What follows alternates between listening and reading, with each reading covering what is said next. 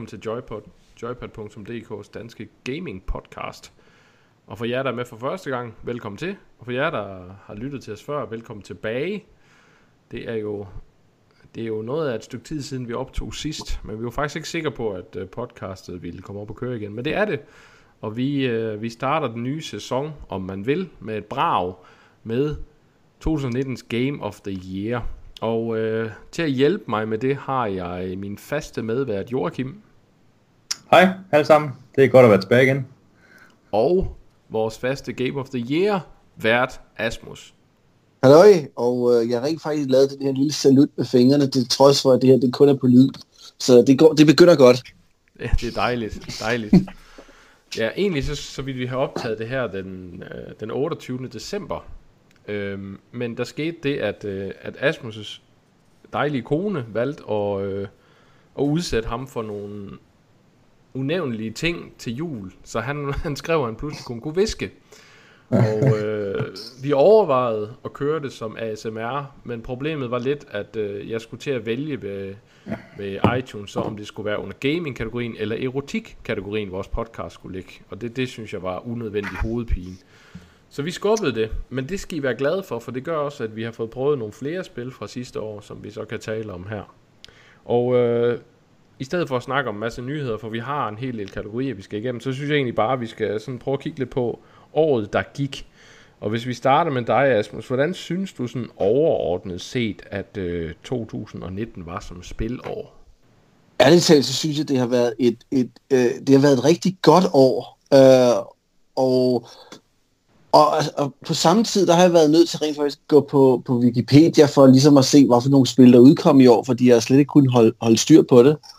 Øhm, men jeg synes, der har været nogle, nogle, nogle fine tendenser. Øh, sådan noget som øh, freemium-spil og pay-to-win-spil. Dem, dem, dem, dem har der ikke været helt så mange af, som jeg synes, der har været tidligere. Øh, og, og det synes jeg i og for sig, det, det er meget rart. Altså selv øh, EA udgav et, øh, et Star Wars-spil, hvor der faktisk ikke var noget, øh, noget som helst øh, DLC, øh, i hvert fald indtil videre, hvilket jeg, jeg synes er, har været det har været rigtig dejligt at se. Øh, det lover godt om, om fremtiden. Ja, ja, jeg er enig med dig. Øhm, og det helt store free-to-play game, der, der gik free-to-play i år, øh, gjorde det jo uden at, at, at der, altså Destiny 2 mener jeg her, gjorde det jo faktisk uden at, at, at brugerne skal betale en, en, et ben og en arm for at kunne være med. Øh, det er en utrolig færre model, de har lavet der, så det, det lover meget godt. Men jeg tror så også, jeg tror også, også, vi har set en, en, en nærmest en opstand fra, fra spillerne imod det her. Øh, og, og jeg tror efterhånden også, at investorerne bliver klar over, at, at det er, man er ligesom nået den ultimative smertegrænse inden for, hvor, hvor meget man kan presse den her citron. Også rent politisk øh, i forhold til, jamen, hvornår bliver det her øh, gambling, og, og hvad, hvad er der så, der skal ind og reguleres der. Men hvad med dig, Joachim? Hvad synes du om 2019?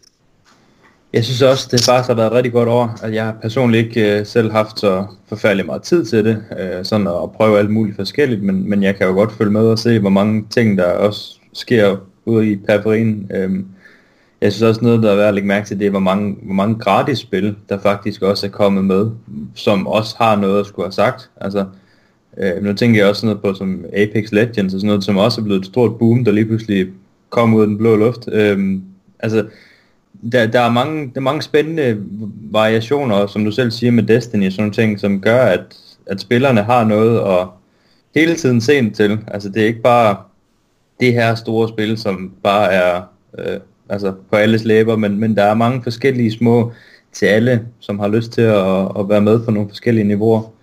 Øh, så så det, det, det har været et godt år, det synes jeg. Ja, jamen jeg er, jeg er enig. Jeg, jeg, jeg synes øh, personligt, synes jeg faktisk også 2019 har været et... Øh, det har været et lidt sjovt år, fordi jeg, sådan, jeg, jeg, jeg snakkede med Asmus om det her for et stykke tid siden, hvor jeg så siger, jamen jeg synes personligt, det var et godt år, øh, men jeg er også sådan meget PC-spiller, men sådan nævnte Asmus, ja, men det har jo egentlig også været et godt år generelt, og så begyndte jeg sådan at kigge lidt på, hvad der egentlig er, er released i år, og, øh, og mange af de spil, tænkte jeg, at det udkom der sidste år. Eller. Men øh, så, så, så når man sådan kigger på listen, så har det været et rigtig godt år. Jeg synes personligt, for mig personligt har det også været et bedre år end 2018. Øh, der er faktisk ikke rigtig nogen af de spil, der var på min top 5, øh, eller min top 3 sidste år, som ville have ramt min top 5 i år. Øh, ikke engang godt for. Øh, så, så jeg synes, personligt må jeg sige, jeg synes, det har været et rigtig godt år. Mm. Øh, men lad os tage den første kategori så, og, og der tror jeg, jeg ved ikke om Asmus har nogen input her, men, øh, men det, det, det ligger hårdt ud. Ja, det er årets brætspil. Uh, jeg, Asmus, er det noget, du overhovedet gør noget i? Altså sådan noget designer-brætspil? Uh, ja, i, ikke så meget. Uh, mest fordi, at uh, et, jeg ved slet ikke, hvor jeg skulle begynde, og, og to, så, uh, så er jeg mere eller mindre uh, sat fast i um, Munchkin-kortspillet. Uh, så ved jeg ikke, om det er noget, I kender til, men det er min, jo, min kone er, er, er stor stor fan af Munchkin. Jeg tror, hun har alle udvidelsespakkerne. Så det er sådan set det eneste, vi, vi, vi mere eller mindre har tid til. Alle uh, udvidelsespakkerne, så det vil sige, at I, I har sådan set jeres lejlighed, I bruger også Munchkin-udvidelser som møbler, kan jeg regne ud. Det er, det er lige før. Det er lige før. De eneste, de eneste, hun ikke har, det er dem, der har øh, alternative bag, øh, bagsider, fordi så kan man se, hvad det er for nogen. Mm. Uh, men, men ellers er det sådan alle dem, der hunde, katte, uh, Wizard of Oz, uh, flere katte, orker, goblins, og så videre, og så videre. Det er alt sammen. Så det, det, det, det er der, jeg, jeg ligesom sidder fast. Jamen, det er ikke et... Uh, Steve Jackson lavede jo Munchkin for år tilbage, uh, og det er uhyre populært. Um, og uh, det er... Altså, hvis jeg sådan hvis man sådan skal sådan kort fortælle det, så er det vel egentlig et, et, et, en slags dungeon crawler, hvor det egentlig mest af alt handler om at, at drille hinanden på en måde. Altså, der er jo rigtig meget take that i Munchkins, hvis jeg husker rigtigt i hvert fald. Ja, jeg, jeg, jeg, jeg prøver, når jeg introducerer nye mennesker for det, så er det som regel sådan, det er Dungeon and Dragons, men i kort form, og det handler ikke så meget om at samarbejde, men som at øh, ja, dolke hinanden i ryggen. Dejligt. Fantastisk spil. Øh, jeg vil så sige, jeg vil så komme med et forslag, øh, som du kan foreslå din ja. kone. Og det er, det er godt nok ikke kun for to spillere, men det, det Munchkin fungerer jo heller ikke super godt med to, så det... Øh, men det, det gør det ikke. Noget, der hedder Cosmic Encounter. Øh, mm. Det er et spil tilbage fra 70'erne oprindeligt. Øh, ja. Men er udkommet i en rigtig fin øh, 42 øh, hvad hedder det, Anniversary Edition, selvfølgelig, fordi det er Space Theme. Um, og øh, fra Fantasy Flight, en rigtig fin udgave. Og det, det er et spil, hvor, man, hvor det egentlig handler om at indtage hinandens planeter. Uh, og det er egentlig meget simpelt. Uh, uh, og, og det gør man egentlig ved at sammenligne om, hvem har det højeste kort på hånden. Og det i sig selv er jo egentlig dødssygt, men men der, hvor det bliver sjovt, det er, at man kan lave alliancer med hinanden. Og der, hvor det bliver rigtig sjovt, det er, at der er over 50 forskellige aliens, man kan være med alle mulige øh, vanvittige abilities. Det kan være, øh, for eksempel, der er en alien, der hedder The Void, øh, hvor du normalt efter en kamp får lov at sende de andre skibe ud i noget, der hedder øh, i sådan et, et felt, hvor de er, hvor de så får dem tilbage igen graduelt hen over spillet, jamen så kan han simpelthen bare vælge at sige, nej, alle jeres skibe er destrueret i stedet for. Bum øh, eller, eller øh, parasitten, så bare siger, jamen jeg vil med til angreb. Jamen, jamen jeg vil ikke have dig med, fordi så vinder du. Jamen det er jeg ligeglad med, jeg vil med, og det skal jeg lov til. Eller taberen, som vinder spillet, hvis han taber spillet. Altså det, det er fuldstændig wacky, men af, på en eller anden måde, så har de formået at gøre det balanceret, øh, ved at gøre det ekstremt ubalanceret. Og det er, jeg, jeg plejer at sige, for dem, der er rigtig glade for Munchkin, der er Cosmic Encounter i hvert fald også et hit.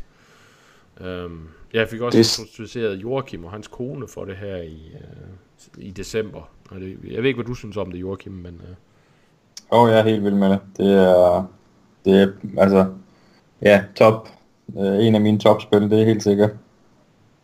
Jeg har skrevet det ned. Jeg undersøger det i mellemtiden. Ja, det synes jeg, du skal gøre. Det er, øh, og, og det gode ved det er, at det er utrolig simpelt at lære at spille. Altså alle kan være med, øh, uagtet om de er vant til at spille brætspil eller ej. Det er overhovedet ikke komplekst eller noget, men, men, det, men det har alligevel en en hel masse genspilsværdi på grund af, altså, helt naturligt, som det også er i Munchkin, ikke? også det der med, at jamen, spil som dem, de skaber deres egen genspilsværdi igennem interaktionerne imellem dem, der spiller. Fordi lige så snart du har sådan noget Take That og dolk hinanden i ryggen, det skaber bare noget godt. Men det, der så er godt også i Cosmic Encounter, det er, jamen du vælger ikke selv, hvem du vil angribe. Det, det er kortdækket, der vælger det for dig. Det vil sige, du risikerer ikke, at der er nogen, der sidder bagefter. Åh, jeg er træt af, at I kørt på mig hele tiden. Det, det kan du ikke simpelthen. Altså, fordi spillet dikterer, hvem du skal angribe. Øh, og, og det skaber noget helt nyt dynamik i sig selv. Cool. Men det var et gammelt spil. Nu skal vi snakke om det, der er kommet i år. og øh, vi tager øh, top 3, Joachim og mig, øh, og så har vi en fælles førsteplads, den tager vi til sidst. Men Joachim, hvad er din tredje plads i år? Jeg har faktisk, jeg skal være ærlig om jeg har ikke fundet nogen tredjeplads, fordi så meget brætspil har jeg heller ikke spillet, så jeg synes, du skal starte med en tredjeplads, fordi Nå. så, så er vi ligesom i gang. Jamen, øh, vi starter med, øh, med øh, hardcore militær strategi i et spil, der hedder Tank Duel, som er fra GMT Games. Øh, der kommer en anmeldelse af det senere i den her måned på joypad.dk. Det er et kortspil også, som simulerer øh, tanks, der kæmper mod hinanden. Og øh, det, jeg synes er så godt ved det, det er, at, at på en eller anden måde formår det at danne et narrativ, på trods af, at det hele er ekstremt abstrakt. Og, og det synes jeg er imponerende. Og så samtidig, så kan jeg godt lide, at der er oceaner af forskellige øh, øh, scenarier, man kan vælge imellem, øh, som graduelt gør spillet mere og mere komplekst. Men man kan starte meget simpelt, og, og og det fungerer egentlig bare. Og så er der også en, en virkelig, virkelig stærk solo mode i det. Så det er min nummer tre, det er Tank Duel Enemy at the Crosslines. Har du nummer to så, Joachim? Det har jeg. Der har jeg valgt at sige Empires of the North. Uh, det er også yeah. godt. det er nemlig et rigtig godt spil. Øhm, jeg vil næsten hellere lade dig forklare om, hvad det handler om, fordi det er du mere sat ind i end jeg. Jeg, jeg nød bare spillet, som det var. Ja, jeg sad længe og kæmpede, om det skulle være Empires of the North eller Tank Duel på min tredje plads. uh, Empires of the North er et øh, igen et kortspil. øh, nærmere betegnet et spil, hvor man sådan bygger et tableau foran sig med bygninger, som er kortene fra en ton. øh, og så har man hver sin lille stamme, som har sine unikke evner og muligheder for at bygge komboer og og udnytte det her dæk, øh, som, som hver især har, der er unikt. Øh, det er meget simpelt igen, men alligevel med en masse dybde og genspilsværdi, og, og dejlig artwork, og, og nogle fede, meget unikke øh, klaner. Altså der er ikke to klaner, der på nogen måde føles ens. Og hvis man tænker på, hvor enkelt det egentlig er at lære, så synes jeg faktisk, det er meget imponerende. Ja, helt enig. Det er også derfor, det har vundet en anden plads i, i mit hjerte. Ja, det kan jeg godt forstå. Min anden plads, det er et spil, der hedder Wingspan, som er et spil omkring fugle.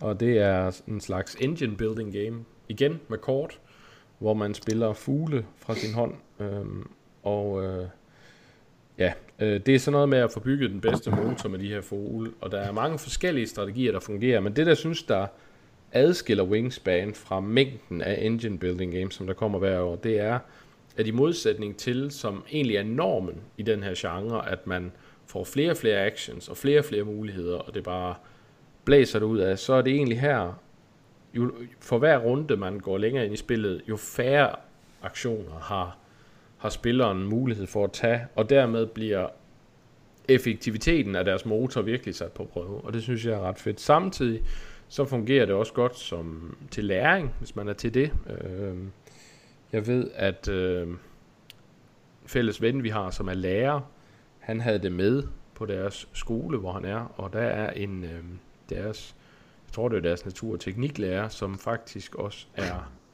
øh, fuglekigger. Øh, ja, og det er ikke noget perverst her. men øh, men øh, han, øh, han var så imponeret over, hvor, øh, hvor faktuelt korrekt spillet var i de data, der stod omkring de her fugle. Så de har simpelthen valgt at købe et, en, en, et helt, jeg tror de købte tre styk eller sådan noget, som de simpelthen bruger i undervisningen på skolen. Så det, og det, er jo, det synes jeg altid en ekstra bonus. En god måde at gøre undervisning sjov for børnene, synes jeg. God, godkendt af førende ornitologer. Yes. Det er da også noget at skrive på sin boks, du. Øhm, og nummer et, Joachim.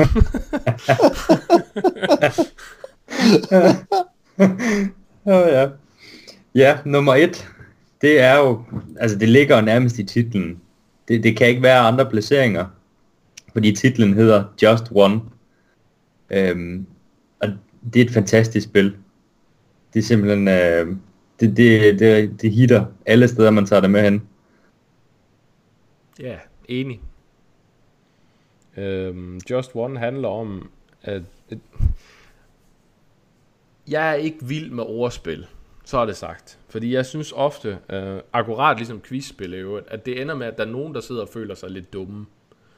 Øh, og, og, og det er aldrig en rar følelse i brætspil. Altså, fordi, fordi ja, altså det er meget sjovt, hvis man, hvis man kan dolke hinanden i ryggen og drille hinanden. Men, men lige så snart det er sådan noget med, at nogen føler, at de ikke kan være med, simpelthen fordi de ikke har hvad ved jeg, stort nok øh, ordforråd, de føler ikke, de har nok paratviden. Jamen det, det sætter en eller anden begrænsning, øh, begrænsning på, på, hvor sjovt det er. Og Just One fixer det her ved at lave et ordspil, der er kooperativt.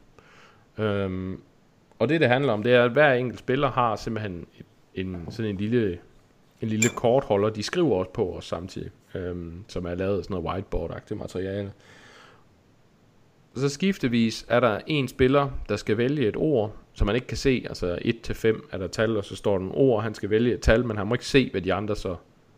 Hvad, hvad? Det er vel lidt ligesom det der øh, gamle, eller gamle, det ved jeg ikke om det er, men den der øh, festleje, man altid lavede med at tage et kort, altså et spillekort, og så sætte op på panden, og så skulle man gætte, hvem man var. Ja, enig. enig. Lidt, lidt, det, lidt princippet ja. derhen er. Det der så gør her, det er, at så de, de andre spillere skal så skrive en ledetråd, og det må ikke være samme ord, eller samme ord på engelsk, eller sådan noget. Altså, det skal være et ledetråd, men det må ikke være samme ord.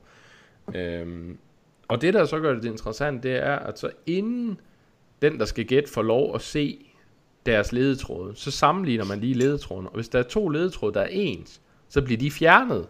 Så man skal sådan virkelig lære at tænke kreativt, og, men også prøve at sætte sig ind og tænke, jamen, okay, den og den person ved bordet, hvordan tænker han eller hun egentlig? Og hvordan kan jeg sørge for, at jeg giver en ledetråd, der ikke er den samme som hans eller hendes? Og hvordan kan jeg samtidig give en ledetråd, som ikke er så langt ude, at personen, der skal gætte, ikke kan gætte det? Og det, ja, det, det er hammerende sjovt. Øh, og, og det fungerer så godt, fordi man netop skal arbejde sammen, så alle er opsat på at, at komme i mål med det her og, og, og skrive de rigtige ledetråde. Så en varm anbefaling herfra og øh, Joypod og Joypad.dk's Game of the Year inden for brætspil er Just One. Det er samtidig også meget billigt. Jeg tror, det koster 150 kroner. Øh, ja, jeg var heldig at få det på tilbud i, øh, hvad hedder det, Ja, en butik, jeg kan ikke huske, hvad det var. Øh, men til 120 kroner faktisk. Jeg mener i England, tror jeg, at det står til 10 pund eller sådan noget, så det, det, er, ikke, oh. det er ikke dyrt. Nej, det kan man ikke sige. Også et godt party game, fordi man kan sagtens have fået et par glas vin eller sådan noget, inden man går i gang. Det gør det nærmest bare bedre. Oh yes, man bliver også mere kreativ af det på en eller anden måde. Ja, også det. Nå, drenge, vi lader brætspillene ligge og bevæger os over i øh, videospillenes verden og starter med... Hurra! Velkommen tilbage. Velkommen tilbage. Hey.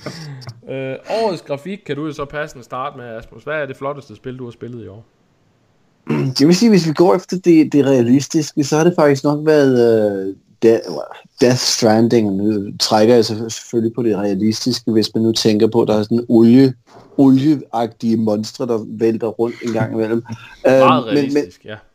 Men nogle af omgivelserne, altså, det, det er vidderligt, så hvis man havde bedt en, øh, en drone øh, følge efter Norman Reedus, øh, der, der vandrede rundt i udkanten af Norge. Altså, det er vir- virkelig realistisk på, øh, på visse punkter.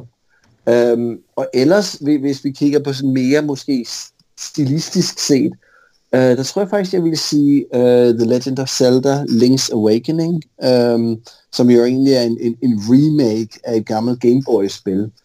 Øh, men, men og jeg ved godt, der er, no, der er noget uh, slowdown øh, hister her. Af en eller anden grund kan, kan Nintendo ikke optimere øh, et spil til Switch, men øh, der er sådan noget, noget claymation-agtigt over, øh, over spillet og, og hvis man, der er, der er et eller andet over, over spillets stil, som får mig til at tænke på, sådan her så det ud, da jeg spillede spillet tilbage i, uh, ja, i, i 93. Uh, det, det, det var sådan, jeg opfattede det, og det, det, det går bare rent ind hos mig, synes jeg. Ja, det har et ret nuttet design, vil jeg sige. Uh... Jamen, det, det, det, er sådan, det er som om det hele er lavet sådan noget, noget, noget, noget, noget uh, modellervoks, og så filmede der noget, øh, der er sådan en form for, øh, for, for zoom-effekter, for det til at se ud, som om kameraet rent faktisk er zoomet ind på nogle små modeller, og, og det, det ser faktisk rigtig godt ud. Ja, jamen jeg, jeg, jeg synes også, det er rigtig flot. Jeg ved godt, der har været snak om, om framerate og sådan noget, men ja, det er så, hvad det er. Men, men rent, øh, rent billedmæssigt, så er det rigtig flot. Øh, på sin helt egen måde. Det er meget unikt. Ja, det, det, det kan jeg godt lide. Det kan jeg godt lide. Der er enig. Øhm, hvis jeg skal tage min, så er det Anthem, faktisk. Øhm, og, og inden folk derude sidder og tænker, øh, Anthem er møgspil, øh.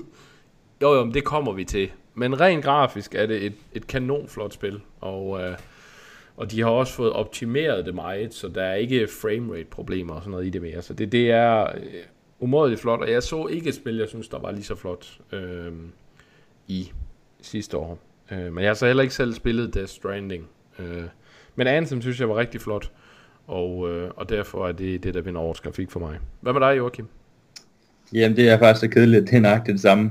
Øhm, det er også Anthem, jeg har taget. Og jeg var faktisk lige inde og spille det her for et par dage siden igen, fordi jeg tænkte, det kan ikke passe, at det kan blive ved med at være så dårligt. Men, men øh, jeg gav det en chance. Øhm, og jeg var inde og spille i ganske kort tid, øh, og det var egentlig ikke fordi, at, at altså, det var rigtig flot at kigge på, men, men det, altså, det tiltaler mig bare ikke på samme måde, at, som, som det måske har gjort tidligere. Men, men, øh, men det er flot, det er det. Det skal de have. Og den måde, de sådan gnidningsfrit kører fra, at man kan flyve op i luften, dykke under vandet, og så flyve op igen, og de effekter, det har, det, det ser super godt ud. Det har de, øh, lige der, der har de altså ramt plet. Det må man sige. Jeg er helt enig. Så. Nå, yeah. drenge. Vi bliver ved det tekniske. Årets lyd. Joachim, kan du ikke starte med den så? Jo, det kan jeg. Øhm, nu, du har skrevet sådan lidt ned i vores noter her omkring øh, stemmeskuespillere og så videre. Øh, det her spil, jeg har, har valgt at, at sige som min årslyd, det har bestemt intet af stemme, stemmeskuespil, for det, øh, det er sådan noget værd at simsprog, om man vil. Men musikken der er jeg blevet ret vild med, øh, og derved havner jeg på My Friend Pedro. Det er årets lyd for mig. Ja, fedt soundtrack. Ja, det må man sige. Det, øh, det er jeg blevet ret vild med. Asmus, hvad med dig? Jamen, så, tror, så går jeg i absolut den, den modsatte retning med øh, den, den, den hårde øh, realisme med øh, Modern Warfare, øh, det nye Call of Duty.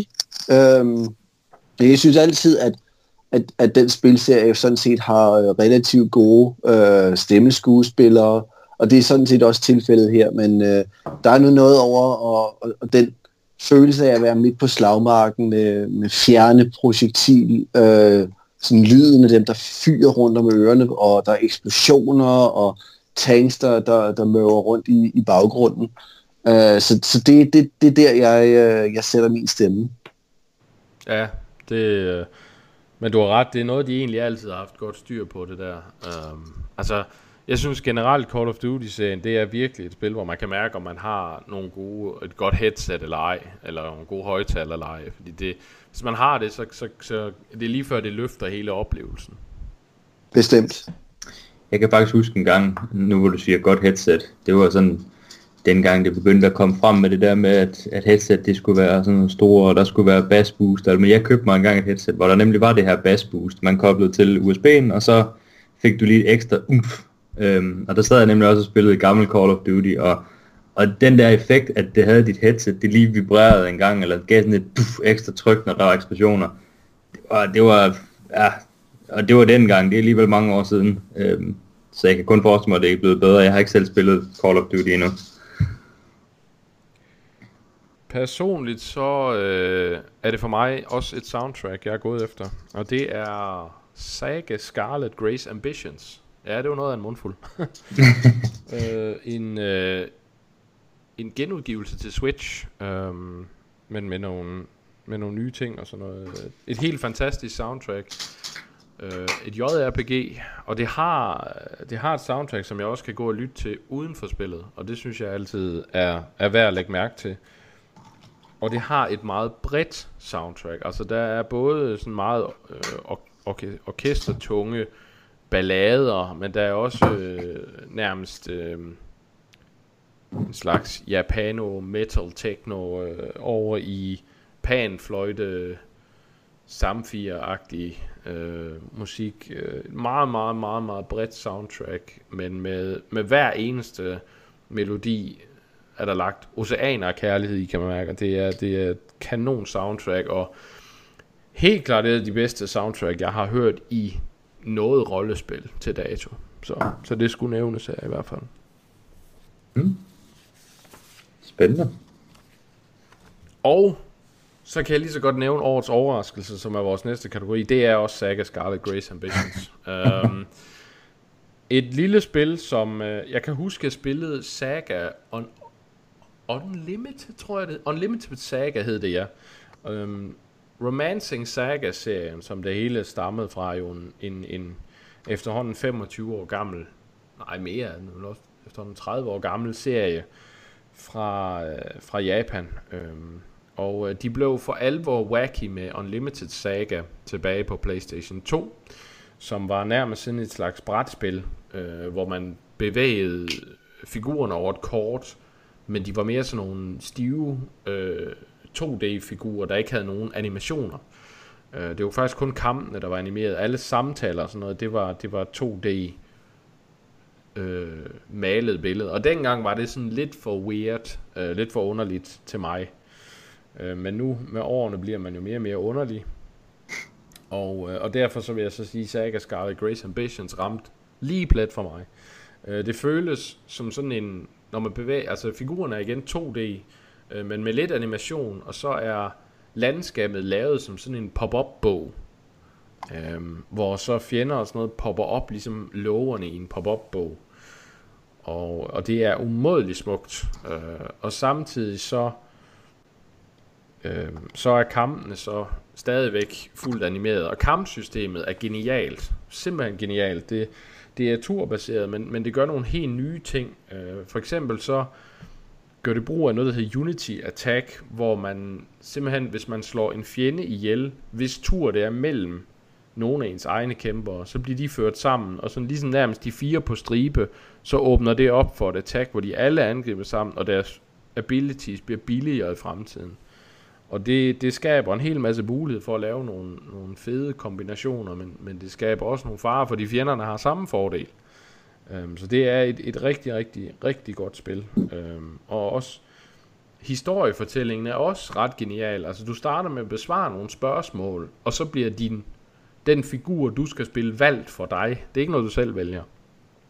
Mm-hmm. Øhm, og så er der nogle forskellige figurer, man kan spille spillet igennem, som, som så gør, at man oplever den her historie fra forskellige synsvinkler. Og det, øh, ja, det er virkelig godt spil. Øh, hvis man har en Switch, så kan jeg, og man er til japanske rollespil, øh, så, så, så vil jeg i hvert fald varmt anbefale det. Ja. Joachim, Ja, jamen, øh, mit, øh, min største overraskelse, det er øh, faktisk øh, gået hen, også er blevet et Switch-spil, skønt jeg ikke selv ejer en. Øh, men det, det er faktisk Tetris 99, og grunden til, det er en overraskelse for mig, det er fordi Tetris har jo været ude længe, og, og, øh, og ja, det har aldrig rigtig sagt mig det helt store, men, men efter jeg prøvede øh, Tetris 99, så, så er jeg blevet helt hooked på det. Øh, så, så det er det er blevet over, overraskelse for mig, det er helt sikkert. Åbne en helt ny verden for mig. Ja, Tetris 99, det er fantastisk. Ja, det, Det er det ultimative øh, sidder på og sidder skid og et spil imens. Øh, og, og det er, det er, nu siger jeg noget, som nok øh, får en hel masse folk op af stolen. Øh, mig, efter min mening, så er det det bedste Battle Royale-spil, der er lavet. Uh, jeg synes, det ægteskabet mellem Battle Royale og Tetris burde egentlig ikke fungere, men det gør det fantastisk. Og den dybde, der er i systemet med øh, de forskellige kombinationer, man kan lave, og, øh, og hvad hedder det, og hvem man skal angribe, hvornår, og, og, og hvornår skal man vælge at gå efter og knockout andre og sådan noget. Øhm, ja, det er, det er et fantastisk spil. Og så, hvis man har Nintendo Online, så er det til med gratis. Så det er jo det. En, en jeg vil sige til, til folk, der sidder derude og tænker, nu er de, nu er de simpelthen for åndssvagt at høre på, fordi det er Tetris. Hvad kan der være sjovt i det? Sådan havde jeg det også til at starte med, indtil jeg prøvede det. Det, det giver et eller andet... Der er et eller andet, når man først prøver at få lidt blod på tanden, når man sidder der og, og kæmper sig op igennem øh, mod, mod de 98 andre, som også spiller. Øh, det, ja, det er bare godt. Der er ikke så meget andet at sige til det. Nej, det er rigtigt. Asmus? Ja, Uh, for mit vedkommende var det nok uh, Control fra, uh, fra finske Remedy. Uh, jeg, jeg var ærligt talt ikke så varm på, på deres Alan Wake-spil, og heller ikke uh, det her Quantum Break, uh, som, som udkom til, til Xbox. Så jeg var faktisk... Ej, ej Quantum Break var noget B. Ja, det er det, det. Så, så jeg var sådan set lidt overrasket over, hvor meget uh, jeg egentlig uh, holdt af uh, Control. Det, det er sådan en kombination mellem underlige overnaturlige hændelser og, øh, og byråkrati og så sådan overordnet følelse af, af skummelhed. Um, det, det er næsten som hvis, øh, hvis, hvis David Lynch var blevet bedt om at lave en film øh, baseret på de her øh, SCP-filer, øh, det her copy, øh, creepypasta øh, på, på internettet. Og det, det er simpelthen bare med nogen, man går rundt i en kæmpe stor øh, kontorbygning, og pludselig der, der vender man sig om, og så er, er der en lang gang i stedet for, og der er underlige øh, bestyrelsen taler til dig. Det er en omvendt pyramide, der bare øh, har en underlig brumme, og det, det, det er så, så mystisk, øh, og, og jeg kan simpelthen ikke holde, øh, lade være med at holde af det. Øh, og så har det ærligt talt den bedste, øh, altså hvis du har lyst til at gå amok i et kontorlandskab, øhm, så, så er det altså Control, du skal spille. Jeg tror, enhver, der har arbejdet i et kontorlandskab, har lyst til at gå amok i et kontorlandskab. Og i så fald, så skal I ud og købe uh, Control lige nu.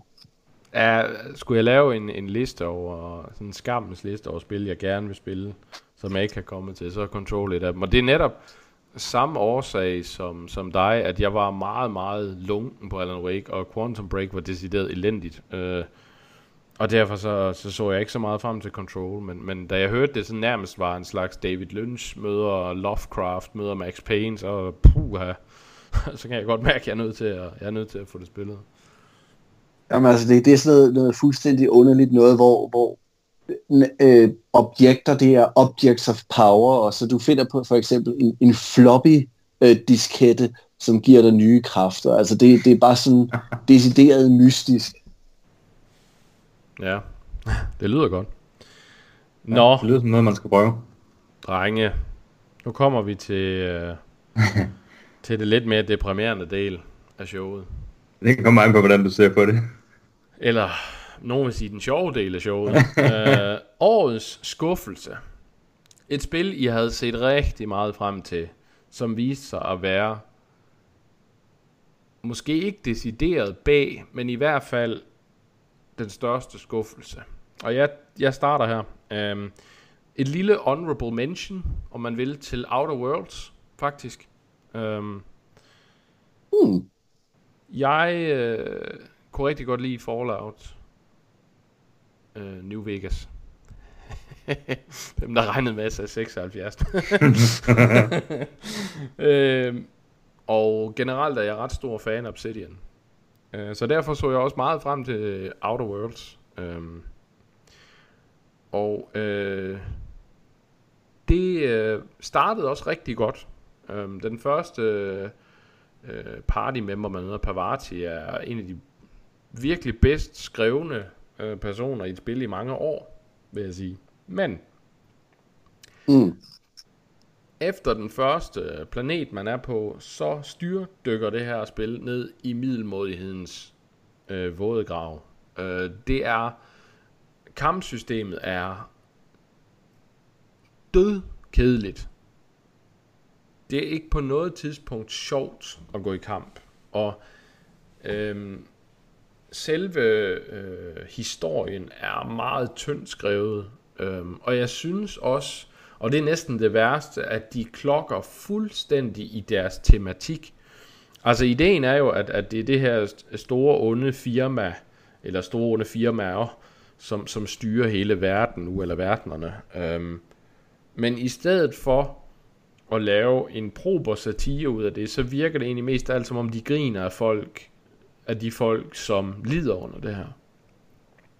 Øhm, fordi de simpelthen er stupide. Altså de bliver simpelthen fremstillet som værende så dumme, at man kan ikke lade være med at grine lidt af dem.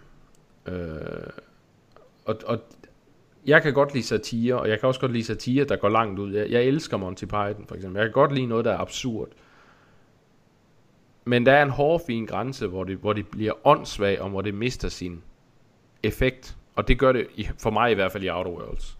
Um, og så er øh, slutningen er ekstremt skuffende. Um, det virker meget som om, at alle de valg, man har truffet hele spillet igennem, som spillet egentlig har meget travlt med at fortælle en, at det, uh, det er nogle vigtige valg, og det er så meget forskel, hvad du gør. I sidste ende, så har de ikke den store betydning, og det synes jeg er en skam. Um, men det var dog ikke så stor en skuffelse for mig som Anthem. Anthem var på anden pladsen over spil, jeg så mest frem til i 2019. Og så kommer det ud, og så er det så dårligt. Øhm, selve grundkampsystemet, og det der med at flyve rundt, var faktisk fantastisk godt, og er det stadigvæk. Øh, det er det er den slutter, om man vil, øh, som har den bedste form for samarbejde mellem party members, og måde man kan kombinere med hinanden øh, igennem komboer og, og sådan noget. Øh, men problemet er bare, at alt andet fungerer ikke ordentligt. Øh, nogle af de ting, der har været klaget mest over, det er, at jamen, det loot, du får, jamen, det skulle gerne have en ændring i udseendet. Det har det ikke. Der skal du ind og bruge rigtige penge. Øh, eller være med i nogle seasonal events, som afkaster så lidt i dungeons, at du skal spille spillet alt for meget. Samtidig så, øh, så kan du ikke rejse rundt i den her free roam world og klare alle dine quests. Du er nødt til, når du har taget en quest, så skal du tilbage til øh, hoppen øh, til Fort Tarsis, og så afsted igen, og tilbage og afsted igen med loading screens imellem det hele. Det er ja, det er et rodet spil, og de havde lovet en hel masse ting, og i starten, der lavede de også rigtig meget på det. Øh, men øh, men øh, problemet er bare, at det gik så helt i stå, og nu har de så sagt, at vi kommer med et revamp. Okay, jamen hvad, hvad med alt det historie, I har optaget? Der har været folk inde i lydstudiet, ved vi og sådan noget. Ja, det kommer så ikke alligevel. Øh, og, og når kampagnen er så kort, som den er, Anthem er virkelig, virkelig, virkelig en skuffelse. Øh, Asmus, din årets skuffelse. Jo, jeg tror faktisk også, at, at, øhm, at det er Anthem i og for sig. Øh, ikke så fordi, at jeg havde set voldsomt meget frem til spillet. Jeg havde sådan set allerede en følelse af, at, at eller en fornemmelse af, at det ville være lidt af en, af en stinker. Øhm, mest fordi, at øh, E3-præsentationen øhm, var det forrige år, øh, hvor de brugte utrolig meget tid på den samme sådan bare noget artwork, der fæs rundt på skærmen, mens de alle sammen fortalte om, hvor godt spillet var. Og der tror jeg, at alarmklokker virkelig burde være gået, gået af. Øh, min skuffelse var i og for sig, at, at det var, for, og hvis ikke det er den, den sidste, så er det den næstsidste øh, søm i kisten for, for BioWare, før øh, EA formentlig øh, trækker dem om bag, øh, bag, bag, bag laden og, øh, og, og afliver dem. Øh, og det, det, det er nok derfor, at det, det var den største skuffelse for mig. Ja, øh, ja jeg frygter det værst. Øh, nu kommer jeg med en forudsigelse. Jeg tror ikke, det næste Dragon Age ud, når udkommer nogensinde. Jeg tror BioWare er dødt inden. Og, og hvis det gør, så vil det være en, uh, en, en live service, uh, hvor du uh, flyver rundt uden drager. Uh, det vil faktisk være Anthem, men med uh, Dragon Age uh, sådan overflade, så det er bare rustninger i stedet for uh, mech suits. Øh, føj. Men ja, du har ret, det har de jo allerede. Øh, var det Jason Schreier, der havde talt med nogle udviklere, som, som fortalte, at der, der var et, et, et, et, et såkaldt Joplin-projekt, der egentlig lød fantastisk, som var det her old school single player RPG, men nej nej, investorerne de ville have Anthem med drager. Ja. ja. Uh, Joachim? Jamen, øh, for at det skal, skal lyde godt, så synes jeg, at vi skal runge alle gode gange tre. Det bliver også Anthem for mig. Det, øh, ja, altså jeg, jeg kan ikke rigtig tilføje mere til, hvad I har sagt, fordi I har været omkring det hele, og, og det var bare en stor skuffe. Jeg havde set rigtig meget frem til det.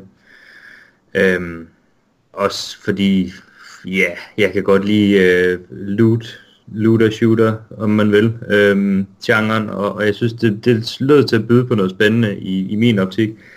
Men øh, det floppede bare, det må jeg nok sige. Så, øh, så Anthem herfra også. Og øh, så er vi nået til årets bummert. Ja, der er jo lidt forskellige at vælge imellem. uh, men det vi mener med årets bummer, det er simpelthen, hvad for et uh, spilfirma har simpelthen dummet sig mest. Og, og det har altså, de, jeg synes, der har været, der har været slåskamp øh, om det i år. Ligesom om, nogle af spilfirmaerne tænker, okay, vi har, vi har ikke rigtig fortalt med vores spiludgivelser, Bethesda, øh, men, men så må vi jo komme i nyhederne på en anden måde. Øh, men øh, årets bommert, Asmus, hvem er det? Uh, altså, nu nævner du jo Bethesda, det ville næsten være en skam ikke at nævne det med den her øh, kontekst. Um, øh, fordi det, det virker jo vidderligt som om, at, at, at de virkelig har prøvet alt, hvad de kan for at forgifte deres egne øh, brandnavne. Øh, i, i, især øh, Fallout, som jo stort set ikke har haft en eneste god øh, nyhed siden øh, Fallout 76 udkom. Øh, alt fra øh, muk i øh, de hjelme, som var blevet lavet til special editions, til inventory, der blev slettet, til det her uhyrlige Fallout First, hvor folk kan betale 100 dollars for en semi-privat server. Øh, og, altså det er, jo, det er jo gået så vidt, at folk nu siger, og jeg, jeg vil ikke spille Prey eller øh, Wolfenstein eller Doom fordi at Bethesda har haft en finger med i det. Altså det, det er sådan set, det har skadet dem så meget. Uh, så jeg, jeg er rent faktisk imponeret af, hvor, hvor grundige de har været i at prøve at ødelægge deres eget navn. Aha, det er imponerende. Uh, og så, så måske, måske sådan en lille uh, uh, ære, uh, sådan en lille æresplads, uh, er måske faktisk uh, Google uh, med deres uh, Stadia, som jo øh, indtil videre har øh, formået øh, overhovedet ikke at lave nogen som helst øh, sådan impact på øh, spilindustrien overhovedet, hvilket jo i og for sig er ret imponerende i betragtning af et firma som Google størrelse. Øh, så der, der tager jeg hatten af for dem for at øh, så meget stå hej for ingenting. Det, det er flot. Ja, det er imponerende. Altså, jeg er enig med dig, Asmus, i at skulle man tage efter mængden af lort, øh, så er der ingen over Bethesda, eller ingen ved siden af. Altså, de er simpelthen sådan kontinuerligt skidt hen over hele året, øh, på den ene eller den anden fasong. Hvad var det også, de gjorde? Øh, fik lige pludselig releaset øh, øh, private informationer om alle deres spillere, eller sådan noget. Det var, jamen, det var helt vildt. Men... Det var det... Og ja. Ja, bare, hvad siger du? Ja. Jamen, det var det. Så var der også pludselig kunne var der nogen, der hackede sig ind i kode, øh, 76-koden, og kunne pludselig spåne øh, NPC'er fra, fra, fra Fallout 4 ind i spillet, så det er alt fra de kæmpe store luftskib til øh, ham her, øh, gutten fra Minutemen, der går rundt og siger, vi har et nyt quest til dig. Øh, altså det, det er jo som at se sådan en form for... Øh, for, for, for fjerde divisions fodboldklub, der går op imod Arsenal. Altså, det er, det er jo fuldstændig Ja, det, det kan så være, at de havde, de havde større chancer end Bethesda efter det her. Men, det bedste, øh, det er ja, næsten deres reaktion på det hele med, at hov, der er nogen, der går ind og bruger vores spil ulovligt, lad os bane dem. Eller der er ja. nogen, der bruger for mange timer i vores spil, lad os ja, bane dem. Ja, deres baninger, de var fantastiske. Spillere, der fandt et rum, som var lagt i spillet, de havde ikke lavet nogen, de havde ikke pillet ved konsollen eller noget, de var bare gået ind i et rum, band. fordi det rum, det måtte de ikke se. Jamen venner, Nej, hvorfor er det der så? Åh, oh, ja. ja. Ja. Eller Blades, det der mobilspil, de lavede, hvor man skulle betale for at låse kister op. Fordi nogle Jamen, kister altså, kunne du simpelthen ikke låse op, medmindre du betalte. Og, og Det- alle det andre smukt. kister, der var der lort i. Altså. Øh, men alligevel, så har jeg et andet firma stående. Og, og Åh, ja. det er ikke for at være kontrær, men hvis vi siger at skide bredt, det var Bethesda, men at lave en kæmpe lort en gang, så synes jeg, det er THQ Nordic. og deres Ask Me Anything på 8chan of all places. Ja. ja, Et sted, der promoverer børneporno og racisme. Der skal vi da godt nok promovere vores produkt. Det er da lige den gruppe mennesker, vi gerne vil have som kunder. Så kan vi måske også sælge nogle lidt mærkelige DLC'er. jeg, ved, jeg ved ikke, hvad de har tænkt. Og jeg kan godt, Alternativt. jeg, og, og det gik rigtig godt også, da de skulle til at forklare det her lort. Altså deres, deres uh, community manager, uh, der kom ud og siger, jamen jeg, har ikke, jeg kender ikke noget til det her. Jeg aner ikke, hvad det er for noget. Jeg blev snydt. Men så kan man så gå ind, dem der har nået screen grab, det kan så se, at han har siddet derinde selv og skrevet og svaret alle de her gutter og svaret på spar, som at, jamen, vi kan heller ikke lide de der social justice warriors. Vi skal, vi skal i en ny retning, venner. så det her, det, øh, ja, det var, det var imponerende. Um, de valgte at lave reklamer på, på et site, som du ikke kan google, fordi Google, har blacklistet det. Så uh, well done, THQ. Og de fik aldrig Ja. heller rigtig, de fik aldrig rigtig sagt undskyld. Altså, det var mere sådan en, jamen jeg er ked af, at I opdagede det, agtigt. det, det er, jeg synes, det siger meget om, om, om i år. Altså, på en, en, en side, der har det jo været et suverænt spilår. Det tror jeg ikke, der kan være nogen diskussion om. Og så har der så også været så mange underlige hændelser, at den her THQ Nordic øh, episode, den rent faktisk bare sådan blevet glemt, fordi der har været alle de andre ting, der også er sket. Og det synes jeg måske er det mest imponerende. Jo, jo, men altså, det var, altså, det, og der har jo været meget at vælge imellem i den her kategori. Altså, det, man, kan også, man kan også sige, jamen, øh, okay, det kunne være, at Blizzard fik ondt af THQ, så tænkte, når vi bliver nødt til at støtte et, et, øh, et, et, et, et, et diktatur, der høster organer øh, offentligt, fordi, altså, folk snakker ikke om os mere, så, øh, men, men altså, ja, det har været nok. Men, men Joachim, hvem, hvem, øh, hvem er din? Årets jeg havde faktisk også skrevet THQ Nordic, fordi jeg, jeg synes simpelthen, den der, den var... Ja, altså Bethesda, dem, dem snakker vi jo jævnligt om, øh, ikke, og det er ikke for at negligere overhovedet ikke, slet ikke der. Men jeg synes simpelthen, den der, det var, når man har hørt så mange ting om, om det der, ja, både 4chan og 8chan, og jeg skal komme efter dig, det, den var simpelthen, øh, ja, jeg var, jeg var helt, helt målløs, da jeg hørte det. Ja, Det må jeg nok det er sige. Klar. Men altså, igen, Blizzard har også været godt med i år, må vi sige, med, Åh, jo. med, med hele Kina-episoden. Øh, Ja. øhm, som Det de er lidt- dog trods alt tager undskyld for, om, øh, om end det så var en af de ringeste undskyldninger ever, men altså, de, de gjorde det da. Det er lidt som om, de kæmper om opmærksomheden. Se, hvem, hvem kan skabe dårligst omtale, så kan det være, når vi rammer bunden, at vi kan komme op igen på en eller anden måde. Jeg ved det ikke. Nå, Det, øhm, venner, ja. vi, skal, vi skal tilbage til noget positivt, eller væk fra det sjove, som nogen måske vil sige, men vi skal snakke, fordi vi slutter jo år 10, sådan lige om lidt-agtigt. Øhm, og derfor så skal vi kigge på de tre spil, som vi har nyt mest i det sidste årti. Og her mener jeg ikke nødvendigvis de tre spil, vi synes har været mest altså kritisk bedst, eller hvad ved jeg, men de spil, som I bedst har kunne lide over det sidste årti. Og Joachim, hvis du begynder den. ja, skal vi tage dem alle sammen i, øh, eller skal vi tage en af, gangen? Ja, hvis du starter med din tredje plads, og så kan vi tage den der. Ja. Min tredje plads, det var, øh, det er Metal Gear Solid 4, Guns of Patriot. Øh, det var virkelig et spil, der, der ramte mig. Ja, det, det, det har, øh, det har bare sat nogle dybe spor i mig på en god måde. Altså det, det har det har virkelig været et, et, et fantastisk spil, og historien det var, var jeg helt, uh, helt blæst væk af. Um, så ja, hvad skal jeg sige? Det rørte mig. Ja. Har du spillet det, Asmus?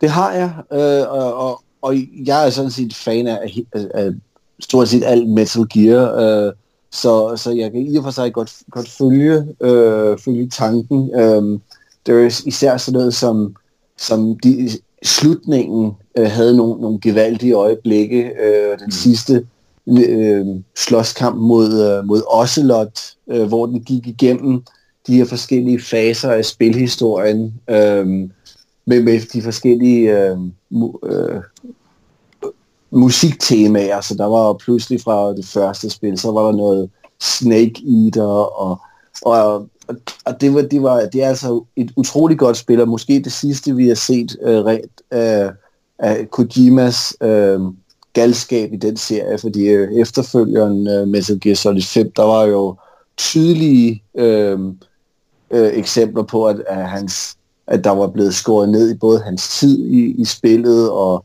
historier og så videre. Så det er jo nok den sidste, øh, det sidste glimt af galskab fra ham.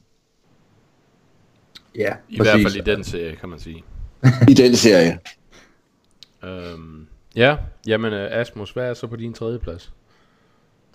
Uh, det er um, Mass Effect 2, uh, som, uh, som jeg, jeg, jeg nød uh, utrolig meget. Uh, og det var, uh, det var et af de få spil, som jeg, som, som jeg faktisk har, har givet spil igennem flere gange. Ikke fordi jeg spillede dem igennem på forskellige måder, altså sådan, åh, nu skal jeg være god, nu skal jeg være ond. Jeg spillede dem altid igennem på samme måde. Øh, men, men det var bare, øh, det var rigtig godt, og formentlig det bedste Ma- uh, Mass Effect-spil øh, i hele serien. Enig, øh, enig.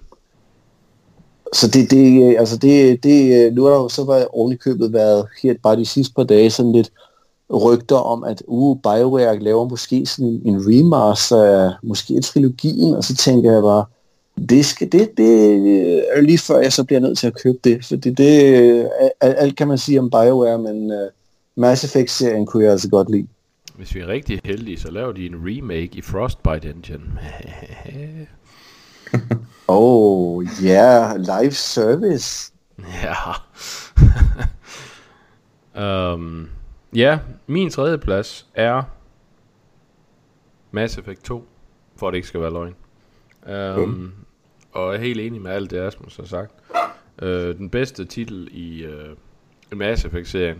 Um, og uh, også efter min mening den bedste BioWare-titel i det her årti. Um, Dragon Age Origins nåede jo lige at udkomme inden det her årti, ellers havde den nok taget den plads, men men Mass Effect 2 er et helt fantastisk spil med en, en helt fænomenal historie og nogle geniale øh, kompagnoner, du kunne få med, øh, og en, en slutning, der satte det tredje spil helt fantastisk op. Øh, så, så Mass Effect 2 var en, en suveræn titel. Helt enig. Joachim, din nummer to. Ja, det er jo... Øh som det nu kunne blive. Øh, jeg har valgt at sige Witcher 3, The Wild Hunt.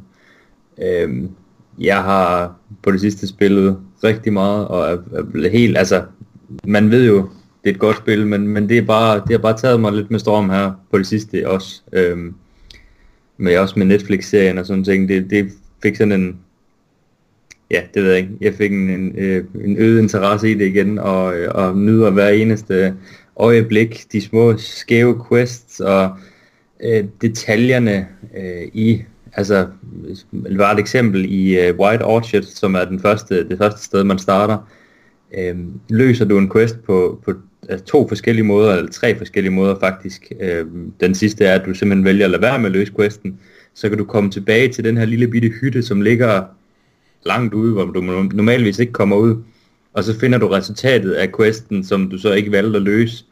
Øhm, og det, det er bare sådan, det er rigtig meget at have lagt i et spil, for, for nogen, som måske ikke, altså det er jo ikke der, man, man tager hen og kigger efter det, medmindre man er interesseret i øh, at udfordre spillet fuldstændig.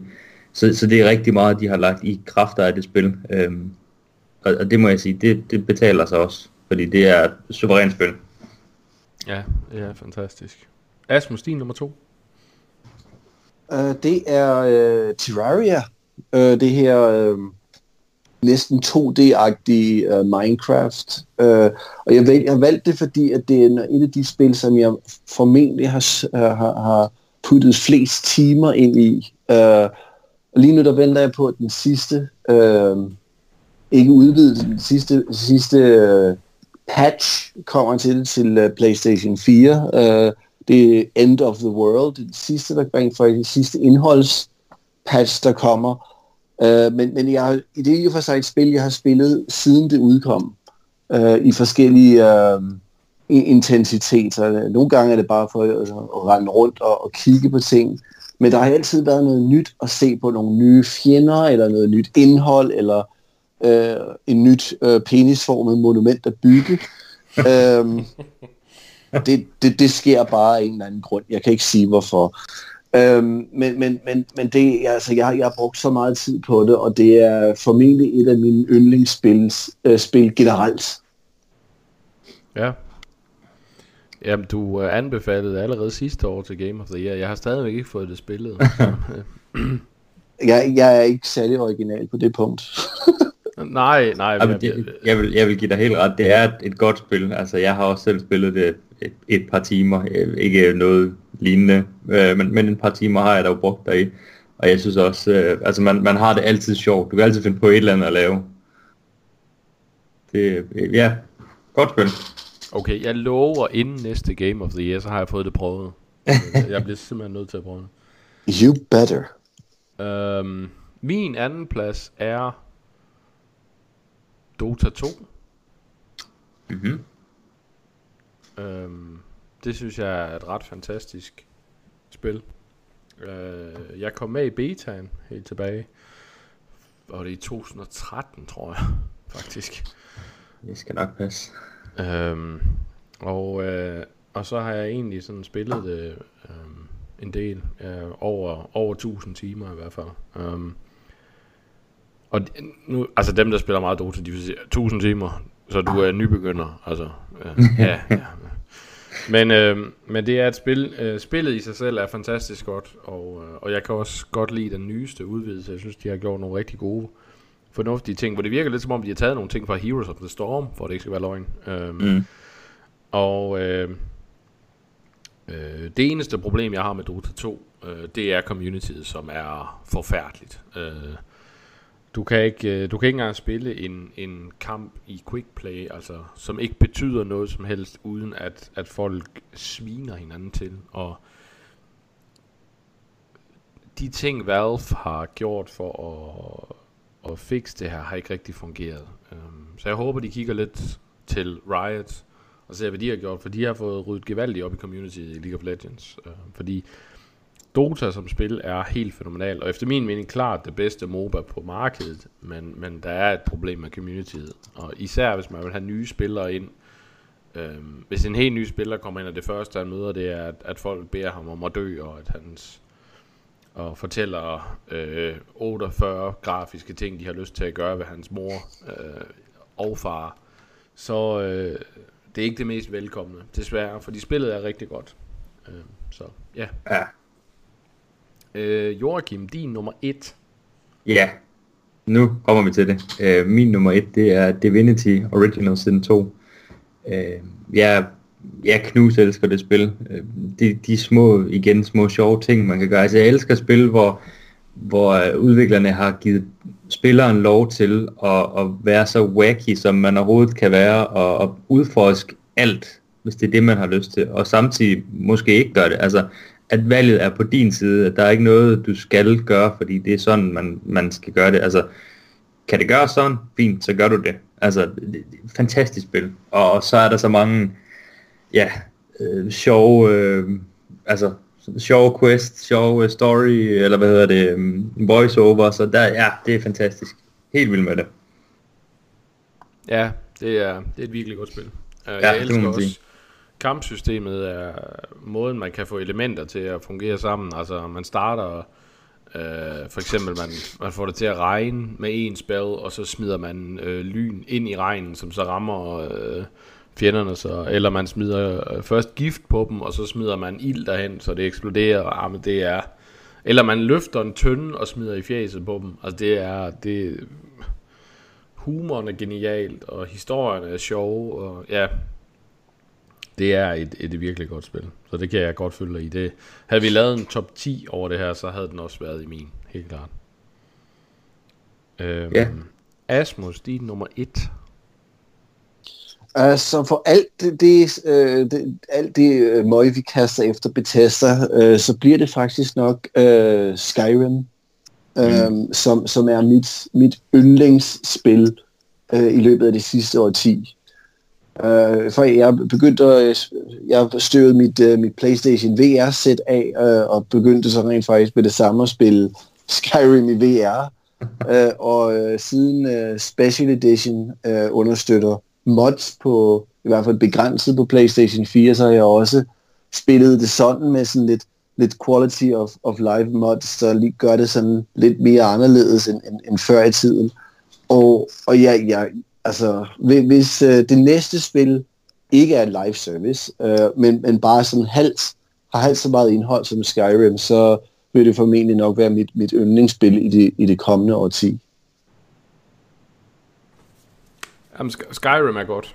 Øh, altså, det, det, man kan have Bethesda alt det, man vil, men, men Skyrim er godt. Jeg har også brugt oceaner og timer på det. Og på PC, kan du jo få det til at se helt vanvittigt ud. Altså i dag kan du nærmest få det til at ligne next gen graphics øh, med de mods, du kan få så. Mm. Øhm, så det og altså mængden af, af ting, der er at opdage i det spil, øh, for hver gang man sætter sådan noget og spiller det. det jeg har det også på Switch, øh, hvor det kører forbavsende godt. Øhm, og, og det fungerer virkelig, virkelig godt som Switch-spil også. Øhm, så det kan jeg også varmt anbefale, hvis, hvis man har en Switch og og gerne vil have et Skyrim fix, så, så er det faktisk en, en rigtig, rigtig god udgave, der kører helt flydende og, øh, og, og grafisk øh, svarer det lidt til Special Edition på, på konsollerne, øh, hvilket i sig selv er ret imponerende på Switchen, må man sige. Jesus, som om jeg ikke har manglet en undskyldning for at spille det igen. Alright guys, uh, load Nintendo's eShop her. Sorry.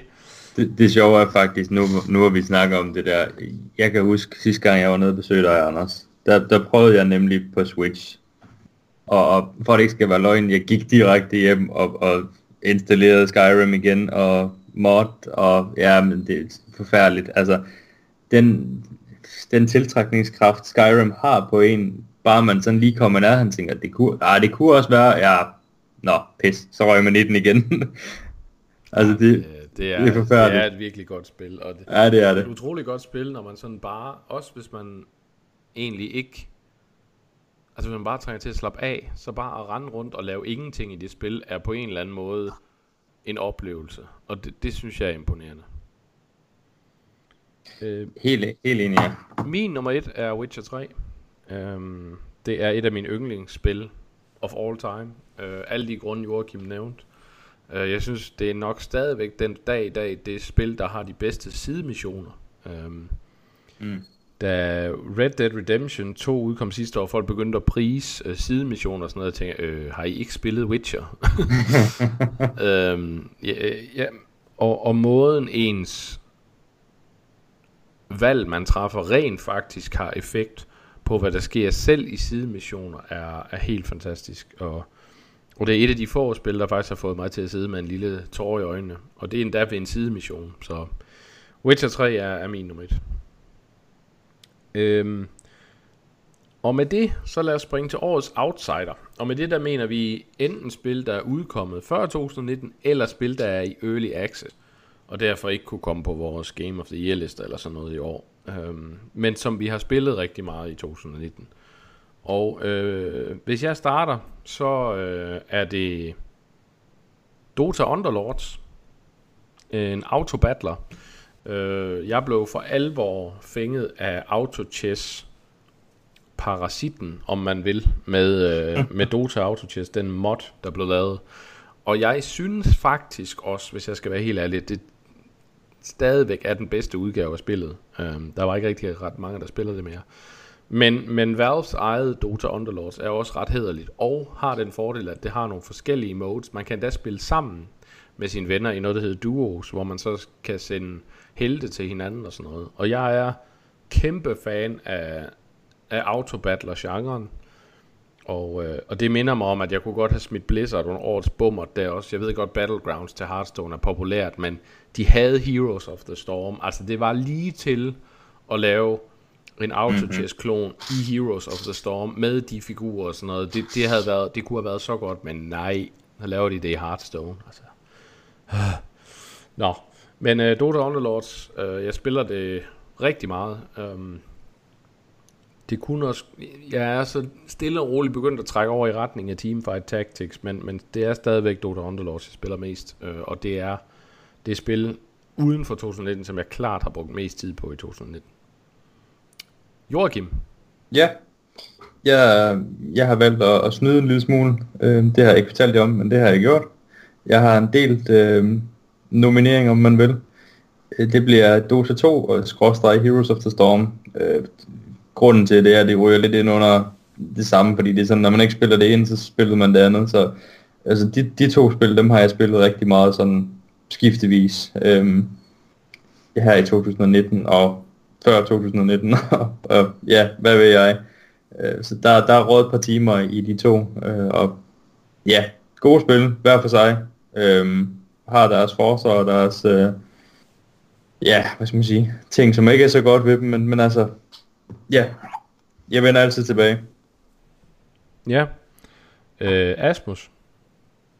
Jamen altså, jeg fortsætter min, øh, min, min, min lovprisning af, af, af Skyrim Special Edition, fordi det er, det er vidderligt et af de spil, jeg er, er sådan ældre slags, som jeg har brugt mest tid på i år.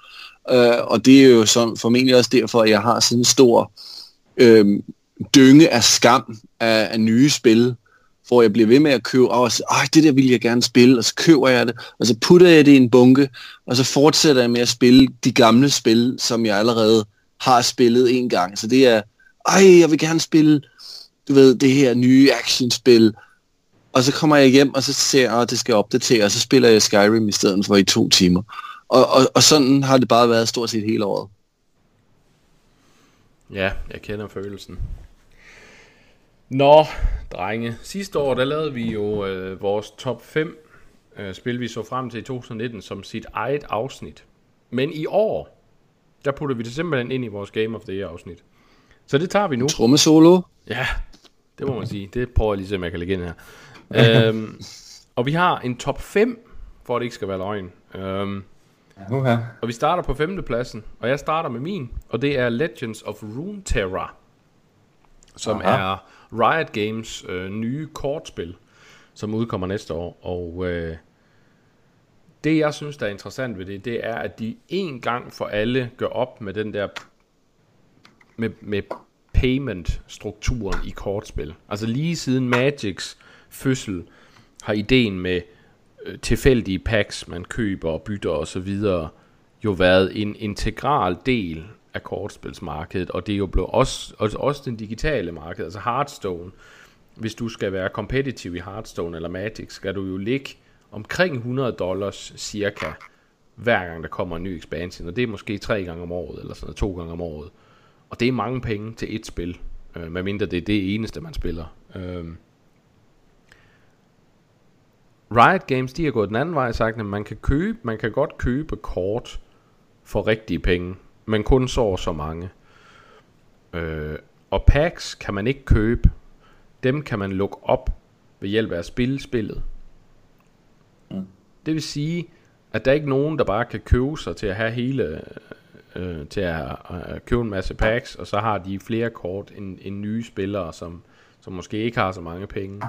Alle er groft sagt på lige fod her. Og jeg har spillet betaen en hel del, øh, både den lo- øh, begge lukkede betaer, og jeg synes faktisk, det, er, det fungerer.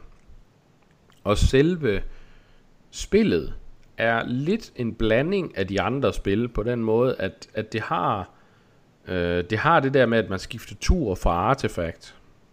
Øh, så har det det der med at vælge, an, øh, vælge øh, hvem der forsvarer og blokerer fra Magic, og så har det simpliciteten i kortene fra Hearthstone, og den cocktail fungerer super godt. Der er masser af dybde i det, men uden at det bliver ekstremt komplekst, og alle kan være med her. Øhm, og så samtidig har det Riot Games øh, grafiske stil, som jeg personligt ret godt kan lide. Jeg kan også godt lide det i Teamfight Tactics. Um, øh, det er sådan lidt tegneserie nuttet. Jeg ved godt, der er nogen, der ikke kan lide det, men jeg synes egentlig, det er fint nok. Øh, jeg kan også, jeg er altid meget imponeret af Magics øh, artwork, øh, også fordi det er dygtige kunstnere, som rent faktisk sidder og laver de her billeder, men, men det kan godt blive lidt depressivt at kigge på i længden. Øh, og, og den mere, den mere sådan farverige farvelade, der er i, i Legends of Runeterra, kan jeg rigtig godt lide. Så det ser jeg rigtig meget frem til. Men hvad med dig, Asmus? Hvad er din femte plads? Øhm, min femte plads, øh, det tror jeg nok er, er Dreams øh, til PlayStation 4. Øh, og det er, det er jo fra øh, Media Molecule, som, som også lavede uh, Little Big Planet.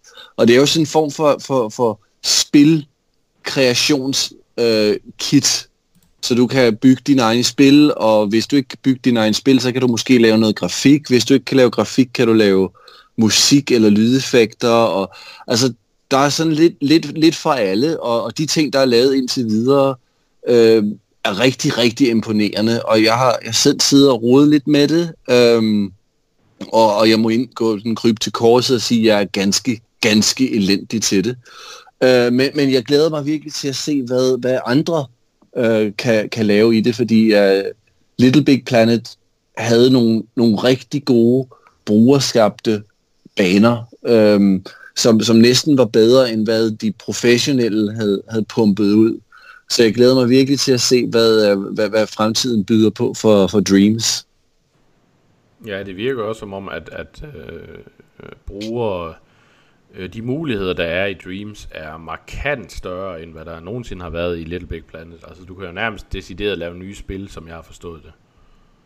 Jamen, præcis. Øh, og jeg har, jeg har nogle, nogle, nogle idéer til noget, jeg vil lave, når jeg øh, en, en dag får øh, sådan væsentligt meget tid til rent faktisk at, at, at sætte tænderne i det. Og, og jeg tror, der er, er basis for det. Men altså, folk har jo lavet den, de første øh, 30 minutter fra det første Resident Evil, eller Øh, jeg så, bare i dag var der nogen, der havde lavet sådan en form for, for remake af en, en, en, en bane fra Spyro the Dragon. Og, og der er jo animationssystemer og lydsystemer og partikeleffekter, og altså, der er nogle, nogle virkelig imponerende ting, der kan blive lavet i det. Så det tror jeg har virkelig har potentiale. Ja, helt enig. Joachim, din nummer 5. Ja, det bliver så kedeligt, man skulle tro, at vi har snakket sammen. Det bliver også Legends of Runeterra. Øhm, jeg glæder mig også rigtig meget til at, at, at spille, som, altså jeg har også spillet lidt, øh, lidt beta, øhm, og jeg synes faktisk, det er et rigtig godt spil, så jeg glæder mig til at se, når det, det udkommer, øh, og, og ja, bruge nogle timer på det der. Ja, og dejligt at høre, at din hund også glæder sig. Ja, åbenbart. Øh, min fjerde plads og der er nok nogen, der vil undersøge, den kommer allerede nu, men øh, det er Cyberpunk 2077. Øhm, Witcher 3 er et spil, jeg er rigtig glad for, og Cyberpunk er i sig selv en, en genre inden for brætspil og bøger og sådan noget, som jeg synes er ret interessant. Øhm, så jeg glæder mig rigtig meget til det. Øh, personligt må jeg sige, at jeg synes, det er fint nok, det bliver skubbet til september. Øh, så kan de arbejde lidt mere på det, øh, og, og jeg får mere tid til at spare sammen til den nye computer. Jeg bliver nødt til at bygge mig til det, for sådan er det jo. Øh, men, øh, men ja, Cyberpunk 2077 er min fjerde plads. Jeg tror ikke, jeg behøver at sige så meget om det, for alle har vel næsten hørt om det. Og selvfølgelig, da Keanu er med, så altså. Øh, Asmus, din fjerde plads.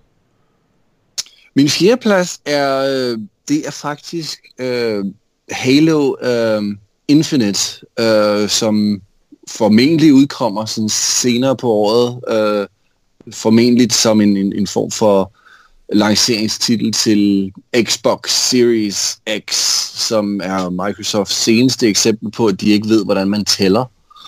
Øhm, og, og, og i og for sig er jeg ikke interesseret i den nye konsol som sådan, men jeg er interesseret i at se, om, om uh, 343 um, studios eller industries, eller hvad de nu kalder sig i øjeblikket, øh, de rent faktisk kan lave et, et godt uh, Halo-spil, fordi de har været sådan lige ved og næsten nu i, i, i to spil. F- var all right, femeren, uh, Halo 5 Guardians var ikke så godt, og nu har de så en, sådan, det er min sidste, det er den sidste chance, jeg giver dem for ligesom at, øh, at, at leve op til Bungies eftermale.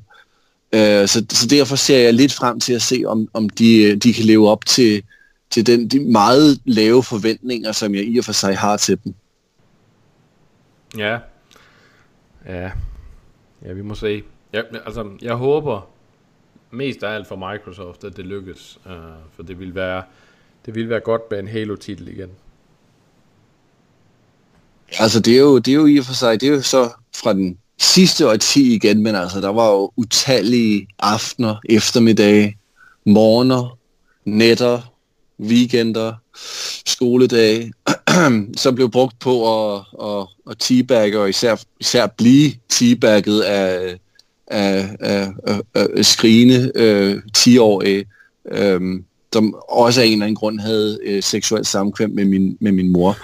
Øh, så, så i og for sig, der, der er der sådan noget, noget nostalgi i det øh, for mit vedkommende, at det kunne være, at man kunne komme tilbage til, til den periode på en eller anden måde. Ja, det kunne være hyggeligt, bortset fra det der med din mor. Det, det, uh, men, Jamen, altså, det, men, men sådan det, er det i online. Altså alle har åbenbart haft en eller anden form for connection til en.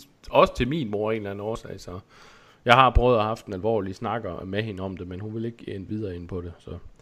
Øhm, Joachim, din fjerde plads. Ja. Jamen, øh, jeg føler mig lidt som sådan en, en parasit i aften, fordi mit det er også Halo.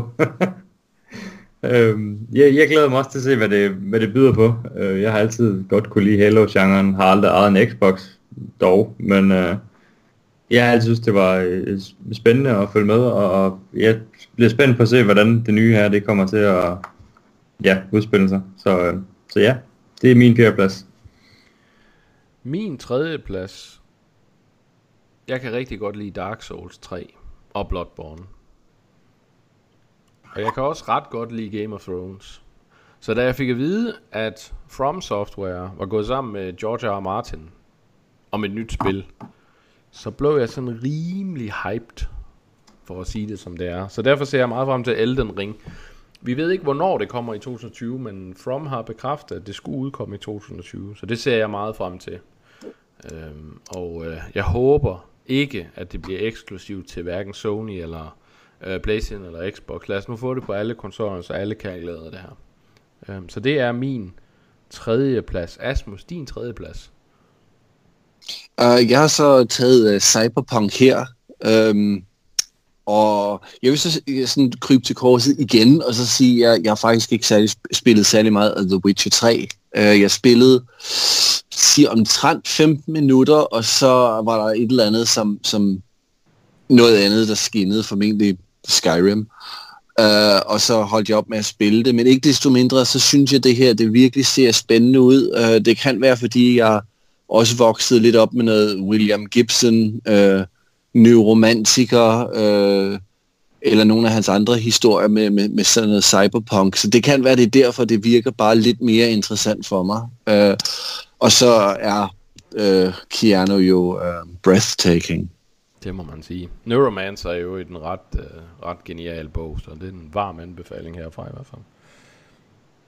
Joachim, din tredje ja. plads. Ja, der har jeg valgt at tage Wasteland 3. Det synes jeg, det virker som en, en rigtig spændende, spændende serie. Øhm, jeg kan rigtig godt lide øh, RP eller rollespilsgenren, øhm, og, og Wasteland, det virker som noget, jeg godt kunne, kunne få et par timer til at gå med. Øh, så, så ja, det blev min tredje plads. Ja. Øh, min anden plads, det er Crusader Kings 3. Um, mm-hmm. jeg, jeg har altid, jeg elsker Crusader Kings 2. Uh, det er absurd på den fede måde. Uh, når, når man ser Crusader Kings 2, så tænker man om det er et eller andet grand strategy game. Men i virkeligheden så er det egentlig sådan lidt et dynasti-RPG, øh, hvor man skiftevis er en leder, og så handler det egentlig om at sørge for, at der ikke er nogen, der tager magten fra en. Øhm, Og det kan man gøre på alverdens metoder. Om det skal være at forføre ens egen søster, eller hugge hovedet af selv samme, så er mulighederne der. Øh, og øh, spillet er funky, øh, med nogle helt fantastiske events, der kan ske. Øh, og en ny udgave af det øh, ser jeg meget, meget frem til. Asmus, din anden plads. Min anden plads er uh, Final Fantasy 7 Remake. Um, igen, det er sådan en, en, en form for mig, der jager uh, min barndom på en eller anden måde. Uh, men men det, jeg synes, det ser, det ser rigtig godt ud, hvad der, øh, det sådan, der er blevet ligget og, og, og vist frem af det indtil videre. Også selvom at det vidderligt formentlig kun er del 1 ud af i hvert fald tre, uh, som jeg skal smide penge efter, men øh, jeg ser virkelig frem til at, at, at spille med, med, med Cloud og Tifa og, og høre øh, musikken, som jo sådan set var min introduktion til japanske rollespil øh, dengang for, for længe, længe siden. Øh, så, så det er, det, det er, jeg er lidt ked af, at det blev udskudt, men det er ikke så meget. Det er kun, øh, jeg er jo kun til april, så jeg kan jo nok vente. Og det giver mig jo så tid til at spille øh, mit mest ventede spil i, øh, i 2020, som vi kan jo snakke om øh, om lidt. Uh, jeg tror, uh, eller jeg ved, at Final Fantasy 7 Remake havde været på min liste, hvis ikke det var fordi, de kom frem med, at det ville være delt op i afsnit, og det irriterer mig voldsomt. Ja, men altså, det, det, du kommer selvfølgelig også an på helt præcis, hvordan det er lavet. Altså hvis de har, får del 1 til rent faktisk at være lige så langt som et, et selvstændigt spil, så vil jeg ikke have så meget mod dem. Hvis det derimod mere er sådan lidt, der bare, åh oh ja, nu er du kommet igennem mit gør tillykke øh, fem timer senere. Nu kan du vente i de her næste syv år, før det næste, den næste del udkommer. Så, så bliver jeg nok også lidt, lidt harsk. Men øh, jeg, har valgt at være, jeg har valgt at være optimistisk. Ja, det er godt. Det er der også nogen af os, der skal være. Øhm, Joachim, din anden plads. Ja, det bliver Cyberpunk 2077. Øhm, den kom der. Den, ja. Den skulle jo komme et eller andet sted. Vi havde en, vi alle tre havde så. Ja. Øhm, så er jeg spændt på, om den store elefant i rummet, om der er ingen af os, der har den, men det må vi jo se. Øh, min nummer et er ikke The Last of Us 2. Øh, men derimod Yakuza 7. Selvfølgelig. Jeg elsker den serie. Og øh, de trailer, der har været, jeg kan faktisk rigtig godt lide, at de går over og siger, jamen nu laver vi et turbaseret kampsystem. Um, jeg har siddet og set nogle streams, øh, japanske streamere, der spiller det, for det er allerede ude i Japan nu. Og det ser fantastisk ud. Altså det har bibevaret de der fuldstændig wacky angreb, øh, men så bare i turbaseret, i stedet for det der mere button mashy, som det var, som det har været hidtil. Um, og jamen altså, de tager jo, de gør jo tyk grin med alt. Altså, øh, der er mulighed for at besøge sådan en, en, en, en institution, hvor mænd, der er til det, kan gå hen og klæde sig i blæ og blive passet af en, af en lille japansk sygeplejer. Og, altså, der er ikke noget, de skyer tilbage fra. Øh, du, du kan, din kvindelige ledsagers kan få et specialangreb, hvor hun klæder sig ud, øh, og så simpelthen pisker modstanderne halvt ihjel. Altså, det er, det, og, og nogen, nogen, der hører det her, ikke kender Yakuza, de tænker så, ej, det her, det lyder godt nok lidt ulækkert, men, men Yakuza er wacky. Altså, det er tosset, det er japansk, når det er allerbedst. Det er karaoke, det er øh, ansæt en kat eller en høne til at styre din virksomhed. Det er, øh, ja, det er japansk, når det er allerbedst. Og hvis man elsker Japan, og elsker, når Japan er allermest tosset, så vil man elske Yakuza-serien hvis man ikke kan lide det, så skal man holde sig langt væk. Men, men jeg elsker den serie, og, og jeg ser så meget frem til Yakuza 7. Men øh, Asmus, din førsteplads?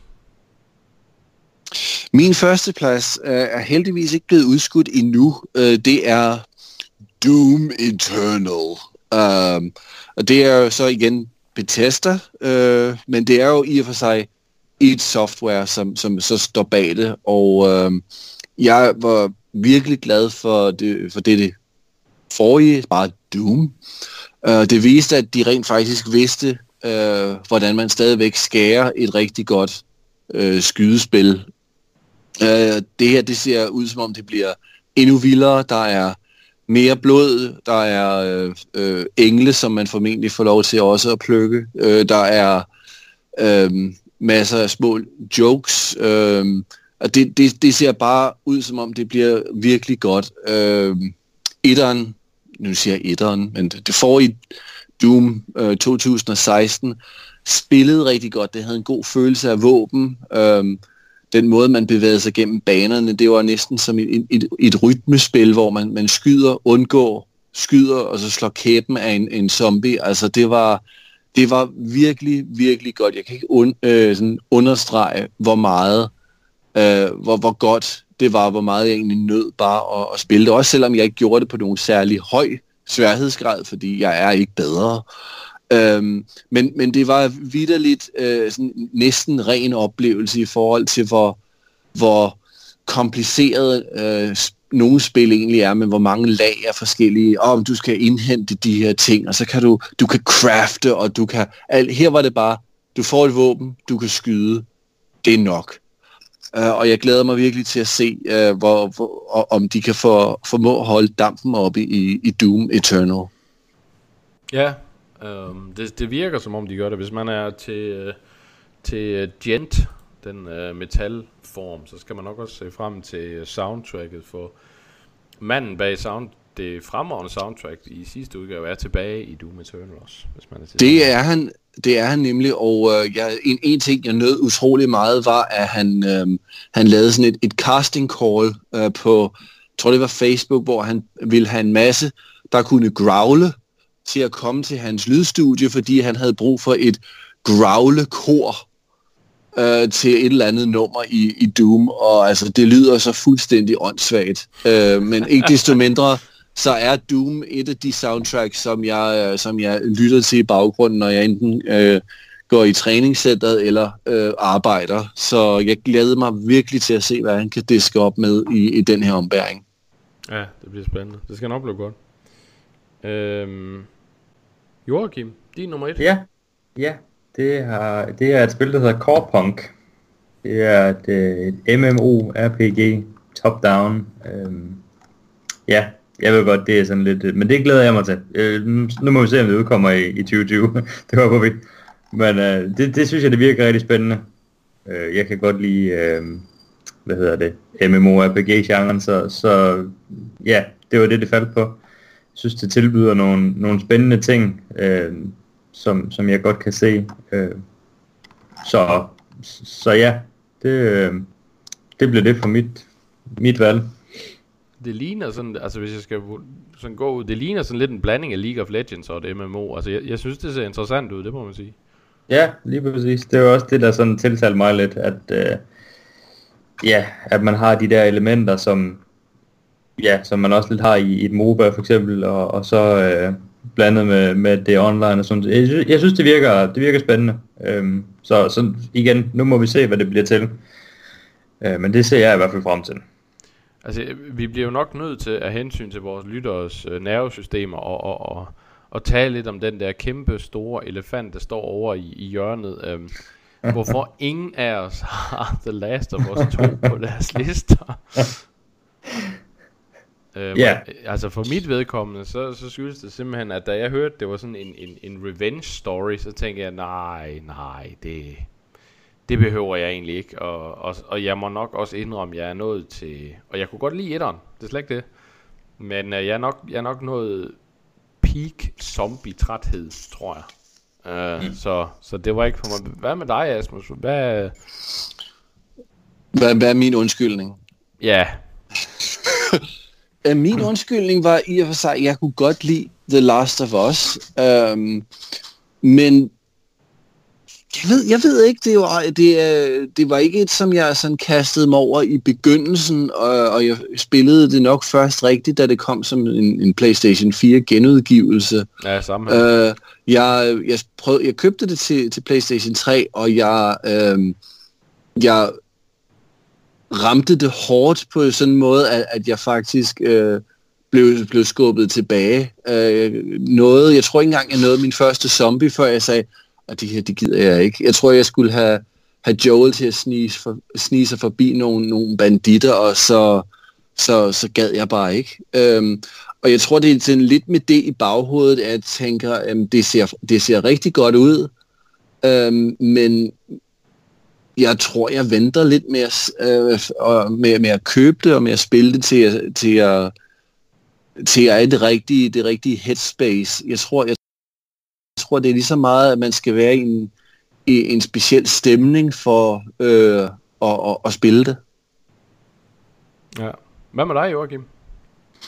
Ja, det vil jeg give dig ret, Asmus. Jeg tror også, man skal have en, altså være i et bestemt humør for, at, at man det lyder forkert at sige, gider at sætte sig ned og spille det, fordi det, det, jeg, altså, nu kommer det til at lyde som om det er sådan en byrde. Øh, jeg kunne også rigtig godt lide etteren, det er slet ikke der, vi er henne. Jeg ved ikke, jeg, ja. Ved det er som om lige... Byrde er faktisk ikke det værste udtryk, jeg har hørt om Last of Us, fordi det, jeg har aldrig spillet en session af Last of Us, selvom jeg godt kunne lide det, og selvom jeg godt kunne lide historien, hvor jeg ikke bagefter var ret mentalt træt egentlig. Altså, det er ikke et spil, jeg slappet af ved på nogen måde. Nej, så det er måske meget passende ord. Det, det, det lød bare så negativt på en eller anden måde, men, men altså, det, det er måske rigtigt nok. Øhm, jeg, jeg kan godt følge, hvad du mener med, at, at man føler sig lidt træt, og sådan synes jeg generelt, at det bliver lidt med sådan nogle stealth games, om, altså, det er jo ikke et, men, men altså, det der, hvor man sådan, ja, det ved jeg ikke, hvad man skal sige. Jeg, jeg synes bare ikke lige, det tiltalte mig på den måde. Øhm, I far for at blive hated på, så øhm, ja, Oh, det, jamen, det, altså alene det, at vi ikke har det, nogen af det på vores lister, det, vi har sikret os diverse øh, øh, breve og, og nye øh, seksuelle jo, men, for vores mødre. Men, altså, men vi, vi, følger, vi følger jo bare øh, de store øh, spiludgivers, øh, hvad kan man sige, ja, vej frem, Bethesda, Blizzard. det, det, det skal være dårlig omtale, før, før det er noget, der duer. ja, og så er vi nået til vores top 5 for 2019. Lad os starte med femtepladsen. Asmus, hvad har du der? Devil May Cry 5. Uh, et utroligt uh, stylish, uh, beat em up, uh, sjovt, uhøjtidligt og uh, utrolig skarpt. Fedt, fedt valg. Joachim? Jeg har taget Team Fight Tactics. Cool. Ja, det, det har jeg også haft det ret sjovt med. Jeg kan faktisk rigtig godt lide det, det gør, som nogle af de ting, som Dota Underlords måske ikke har. Øh, ikke fordi det er dårligere på nogen måde, men, men diversiteten i det. Det er godt at have lidt forskelligt og, og skifte imellem. Så ja. Jeg har uh, Fire Emblem Three Houses. Et spil, jeg har set meget frem til. Jeg elsker Fire Emblem. Fire Emblem. Fire Emblem. øhm, og øh, måden Fire Emblem Three Houses fortæller sin historie, øh, og hvordan den er vidt forskellig alt efter hvad for et hus man vælger, er meget unik og, og meget interessant. Øh, og nogle af de virkelig bedste karakterer i, i hele Fire Emblem-serien har vi i den her. Så varm anbefaling her fra et spil, jeg har nyt rigtig meget og kommer til at spille igennem flere gange øh, øh, i fremtiden. Så Spændende. Øh, på min anden plads har jeg Anno 1800. Øh, et city building game, som jeg faktisk synes er helt fantastisk. Det er mødt en del kritik, fordi det handler om øh, blandt andet om kolonisering, og det tager ikke, altså, man koloniserer ikke rigtigt i det, altså, men, men det er et alternativt univers, og de siger også selv, at det er en romantisering af det der med at, at bygge i, i fjerne lande. Øhm, så altså, jeg havde ikke noget problem med det. Anno-serien skal helst være sådan lidt romantisering af det hele. Øh, det handler om at bygge flot og bygge pænt og, og, og have nogle, øh, nogle systemer, der fungerer mere end det handler om at, øh, at tage stilling til et eller andet. Øh, og, øh, og det synes jeg, det gør rigtig godt, og jeg synes, det er den bedste Anno-titel siden ja, faktisk siden 18, Anno øh, 1407. Så virkelig, virkelig godt spil, og, og, og formår at bruge øh, nogle nye tiltag i spillet, øh, blandt andet med sådan noget med, at man kan tage ud og finde skatte og sådan noget, som man kan bruge til at optimere sine bygninger. Det fungerer rigtig godt. Hmm. Øh, Joachim, din fjerdeplads. Tetris 99. Ja, vel. Simpelthen. Ja, det var overraskelsen, og, og ja, den sneg sig ind på en fjerdeplads. Sådan er det bare. Sejt. Yeah. Asmus, din fjerdeplads. Uh, Dragon Quest Builders 2. Uh, ja, uh, i en kombination af japansk rollespil og det her Minecraft, hvor du sidder og, og bygger huse for dine små figurer. Uh, virkelig godt, virkelig fængende og, og super hyggeligt. Åh, ja. Jeg var så glad for etteren. Jeg har bare ikke haft tid eller mulighed for at spille toeren endnu, men jeg skal prøve det. Um, et spørgsmål har jeg til dig så. Uh, I etteren mm-hmm. havde jeg et ankepunkt, og det var, at hver gang man var færdig med et sted og skulle til et nyt level, så alt det, man havde bygget, det var bare væk. Uh, kan, kan man lave sådan noget uendelighedsbyggeri eller sådan noget i toeren? Øh, der er en, sådan en, en, et, øh, en, en hop agtig ting, hvor du kan, hvor, hvor du har, øh, hvor du kan bygge og, og, og, og bruge de ting, som du lærer i de forskellige baner. Så der er, det er der, hvor du sådan skal genopbygge, det er hele ideen, du genopbygger en, en ø. Uh, og det spillet tager vist egentlig pla- uh, sted efter, uh, rigtig mange år efter det første spil, så det er sådan en myten om mesterbyggeren, Um, men ja, det, nu, nu er jeg stadigvæk på den første ø, men fra hvad jeg har læst mig til, så er der sådan en, der er stadigvæk nogle, nogle ting, hvor du glemmer, men på hovedøen, der kan du så, der lærer du en masse ting, som du så kan, kan bygge med. Så, så det, det, det skulle være en forbedring på alle punkter over etteren. Fint, jeg er solgt. øh, øhm, ja, men uh, Asmus, så kan du jo tage din tredje plads. Uh, min tredje plads er Star Wars Jedi colon uh, Fallen Order. Uh, jeg er nødt til at fremhæve det, fordi jeg troede rent faktisk, da jeg skrev det ned, at det var Star Wars colon Jedi Fallen Order, men nej, kolonet skal være det rigtige sted. Uh, rigtigt øh, godt, øh, egentlig lidt en overraskelse for mig, hvor, hvor meget jeg nød det, også selvom hovedpersonen er lidt en, øh, et stykke vådt pap af en, af en figur, men øh, rigtig sjovt at møde rundt med et lysvær. Øh, og måske det tætteste, vi kommer på et nyt øh, Jedi Outcast, Jedi Knight-spil øh, i, øh, i, i øjeblikket. Åh oh, ja, det var en god serie. Jeg husker, at jeg spillede uh, Jedi-dueller i det gamle Jedi Academy mod min fætter i Tyskland online. Det var, det var en fornøjelse. Fagre nye verden. Mm, ja. Øh, Joachim.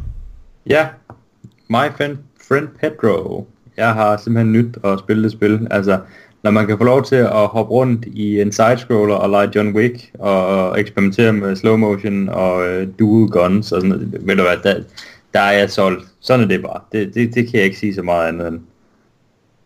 Nej, jeg har også spillet det, øh, og, og jeg havde nok også haft det i nærheden af min liste, i hvert fald hvis ikke det var fordi, jeg synes platformdelen tager meget overhånd i de senere levels. Ja, og vi, vi ved alle sammen, hvordan du har det med at skal lave jump puzzles og hoppe rundt. Og ja, ja, nej, det, det, det er fair nok. Det er ikke for alle. Øhm, på min tredje plads er Judgment, eller Judge Eyes, som det først hed. Øh, spin-off til Yakuza-serien. Mm-hmm. Øhm, jeg elsker serien, og Judgment er rigtig godt. Øh, man, man, har, man behøver faktisk ikke at have spillet noget uh, Yakuza-spil for at hoppe ind i Judgment, fordi det er som sagt en spin-off med sin egen øh, afsluttede historie. Øh, man spiller en advokat, som øh, har fået frikendt en seriemorder. Og øh, i Japan er det jo sådan, at som regel bliver du kendt skyldig. I 99% af alle retssager bliver man kendt skyldig, så, så det at en bliver frikendt, og endda en morder, det er sjældent set. Der sker så det, at ham her, han så går hen, i hvert fald antageligt, og myrder sin kæreste, lige efter han er blevet frikendt. Og det er jo ikke det bedste for din karriere, så man vælger at blive detektiv i stedet for. Øhm, og det er en, en virkelig god historie, øh, som stadigvæk har charmen fra Yakuza, men, men, men uden at uden at miste den gode historie. Øh, og samtidig så er, det, øh, er der faktisk engelsk voiceover den her gang, og det er fremragende voice acting, øh, også på engelsk. Så øh, varm anbefaling herfra, øh, Judgment, min tredje plads. Spændende. Min anden plads, det er Slay the Spire. Mm. Øh, deck building roguelite. Øh, et spil, hvor man øh, skal kæmpe mod nogle bosser ved hjælp af nogle kort. Man får nye kort hver gang man besejrer nogen, og så er det egentlig det, og så bliver det sværere og sværere. Øhm, hver karakter man kan være, der er lige kommet en fjerde, som føles helt anderledes end de tre andre, er ekstremt unik i måden at spille på, og der er utrolig meget dybde i det her spil. Og i starten føles det meget random, som om, jamen, ja, du taber bare, fordi du var uheldig, men jo mere man spiller det, jo mere opdager man, hov, øh, der er virkelig, det er virkelig et spil, der handler 100% om, om hvordan du planlægger hver eneste skridt. Øh, mm-hmm. Og mhm. det er et spil, jeg har spillet utrolig meget, og bliver ved med at spille. Øh, og det er et fantastisk spil. Også på Switch fungerer det faktisk også rigtig godt. Så det var min anden plads. Joachim, hvad er din anden plads? Det er Gears 5. Gears of War. Øh, det nød jeg ret meget at spille. Det, ja, godt spil. All in all. Det, ja, det er svært at blive med uden at, begynde at gå ind i alt for meget. Men, men altså, ja, det kunne jeg godt lide. Ja. Mm. Øhm, hvis... Altså, var der noget specifikt ved spillet, du rigtig synes, det gjorde bedre end dit... Øh, eller, altså, eller gjorde noget nyt? Altså, jeg, jeg ved, at de har lavet nogle ændringer til hard mode, og der var noget open world, men jeg har ikke spillet det så meget. Nej, men jeg har altså, det, det er sådan lidt, altså, jeg har heller ikke selv spillet det super meget, men, men altså, jeg, jeg kunne godt se mig komme til at spille det. Det er jo sådan mere derfor, jeg valgte at sige det derfor. Jeg, jeg synes, der var nogle, øh, nogle as, aspekter deri, jeg synes, det gjorde meget godt. Øhm, så derfor var det også sådan lidt et, et hvad kan man sige, risky øh, move, men, men jeg, jeg, jeg synes, det, det er fortjent at, at få en, øh, en plads, fordi jeg, jeg synes, der var nogle ting, som, som sagt, jeg, jeg godt kunne lide, øh, og, og jeg har tænkt mig at spille det noget, noget mere og gå i dybden med det. Så, uh, så ja. Det er godt, vi har Game Pass. Ja. Yeah. Uh, Asmus, din anden plads. Uh, Legend, uh, Legend of Zelda Link's Awakening. Mm-hmm. Det var, øh, det, det, er, det er bare hyggeligt, og det er, altså det er, det minder mig om dengang, jeg brugte en sommerferie på at, at spille det på min Gameboy, og så hver gang jeg støttede på en ny sætning, som jeg ikke kunne læse dengang, fordi det hele var på engelsk, så var det, at rente hen til min mor og sagde, hvad står der her? og min mor, øh, Gud vil sige hende, sukkede, og så sagde hun så, ja, ulen fortæller dig det her nu, og så render jeg tilbage, så fem minutter senere, hvad siger den nu? Og det, det, det, det er sådan igen, jeg, jeg ved ikke, jeg er blevet sådan meget nostalgisk her på det seneste, tror jeg. Det er alderen, du. Øhm, Joachim, din første plads, dit Game of the Year. Ja, det er sådan lidt et, øh, en sjov titel, men, men det bliver Beat Saber. Jeg har simpelthen haft det alt for sjovt med det spil, og blev ved med at have det. Øh, en gang imellem, så finder jeg mit VR-headset frem, og så får den ellers bare på alle tangenter, og så, så der står der Beat for alle penge, og jeg synes, det bliver ved med at være et godt spil. Øh, så det bliver mit Game of the Year. Det er en fed titel. Det er det. Det er helt det er, det, det er rigtig godt. Ja, det er det. Øh, mit Game of the Year er Disco Elysium.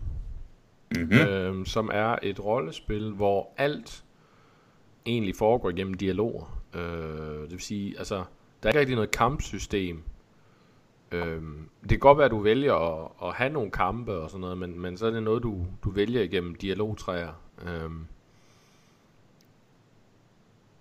det er det bedst skrevne spil, jeg nogensinde har spillet. Spændende. Også bedre end Planescape, synes jeg faktisk. Øhm, niveauet af det skrevne, af dialogerne, er exceptionelt højt. Øh, og, øh, og noget af et chok for mig. Altså, jeg elsker at læse bøger, øh, men, men jeg havde ikke forventet at få noget, der var på niveau med en rigtig, rigtig god bog i et spil. Det må jeg sige. Øh, samtidig så gør spillet nogle meget interessante ting med, med, med sådan noget med, hvad du, hvordan du vælger at lave din figur. Øh, og, og det tillader dig at udvikle dig i nogle ret ekstreme øh, retninger. Øh, du, kan, du kan for eksempel blive racist, eller, eller, eller mandsjovenist, eller hvad du vil være, øh, men, men, men det, det tager også en helt klar kommentar på de ting, du gør, som dog ikke er hamret ned i hovedet på spilleren. Altså, øh, jeg synes, det er utrolig intelligent skrevet, det er utrolig intelligent i sine kommentarer øh, omkring livet og så videre, og, Og så hele det her med, at hele tiden så, de elementer, man udvikler sine skills i, det er ikke sådan, øh, hvor god man er ved pistol eller sådan noget. Det er tværtimod de forskellige dele, der udgør ens personlighed, som også er personer i sig selv. Det kan være ting som for eksempel øh, øh, den del af din personlighed, der, der gør, at du er tiltrukket af narko eller, eller alkohol. Hvis den bliver rigtig stærk, jamen, så kan det være, at din, din figur simpelthen får en ubendig trang til at slikke rom, hvis det ligger på jorden eller sådan noget. Øh, eller øh, eller, eller din, din selvtillid, at det kan ende med, at man simpelthen er overbevist om, at man ikke alene er den bedste sanger i universet, men også en superhelt faktisk. Øh. og det er, det er så unik en oplevelse, at, at jeg kan ikke huske, hvornår jeg sidst er blevet så berørt af et spil, øhm, og har tænkt så meget over mig selv, efter at have spillet et spil, og, og hvordan jeg hvordan jeg vurderer ting, og, og hvad mine holdninger er, sådan noget, det er, det er en, en, en, en helt fænomenal oplevelse, som, som jeg mener, en hver, der har bare den mindste interesse for, for historier i spil, eller historier generelt, social realisme generelt, øh, satire generelt, ikke bør snyde sig selv for. Øh, så så det, det kunne ikke være andet. Det, det er med afstand det spil, der har påvirket mig mest i, tror jeg, de sidste måske fem år. Øh, så, øh, så ja, det sgu Elysium. Er min mm-hmm. Asmus, dit Game of the Year. Mit Game of the Year er uh, Control. Uh, af, af samme årsag, som jeg, jeg fortalte uh, tidligere. Det er sådan bare, bare en mystisk oplevelse, øh, men, men, men rigtig godt gunplay, øh, en interessant historie, masser af mystik, øh, og så Øh, og, og så er det bare er der bare noget, noget, noget appellerende over den her det, den her mystik, og så er det altså skrevet af, af Sam Lake, som jo tidligere har skrevet også øh, Max Payne 1 og 2. Og det, man kan godt mærke, at han har sådan en, en, en, en særlig stil øh, med gode samtaler, så, så har man bare lyst til at se, finde ud af, hvad der nu sker. Alt imens du lærer øh, evner som øh, te, øh, telekinese, og du kan svæve, og du har en, en, en pistol, som muligvis engang var øh, Excalibur. Øhm, og det, altså det, det er bare... Så selvfølgelig.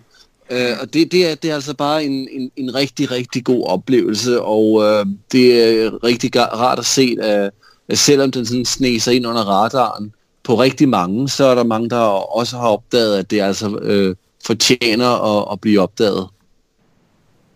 Mm-hmm. Ja. Nå. Nu bliver det svært. øh, nu skal vi simpelthen finde joypod. Ja, Joypods Game of the Year, og dermed også joypod.dk's Game of the Year samlet. Og øh, det bliver svært, fordi mange af de titler, vi hver især har på vores top 5, har vi ikke spillet. Øh, men vi skal på en eller anden måde prøve at diskutere os frem til en fælles vinder alligevel. Um, mest af alt, fordi jeg i min sygelige tankegang synes, det kunne være interessant. Um,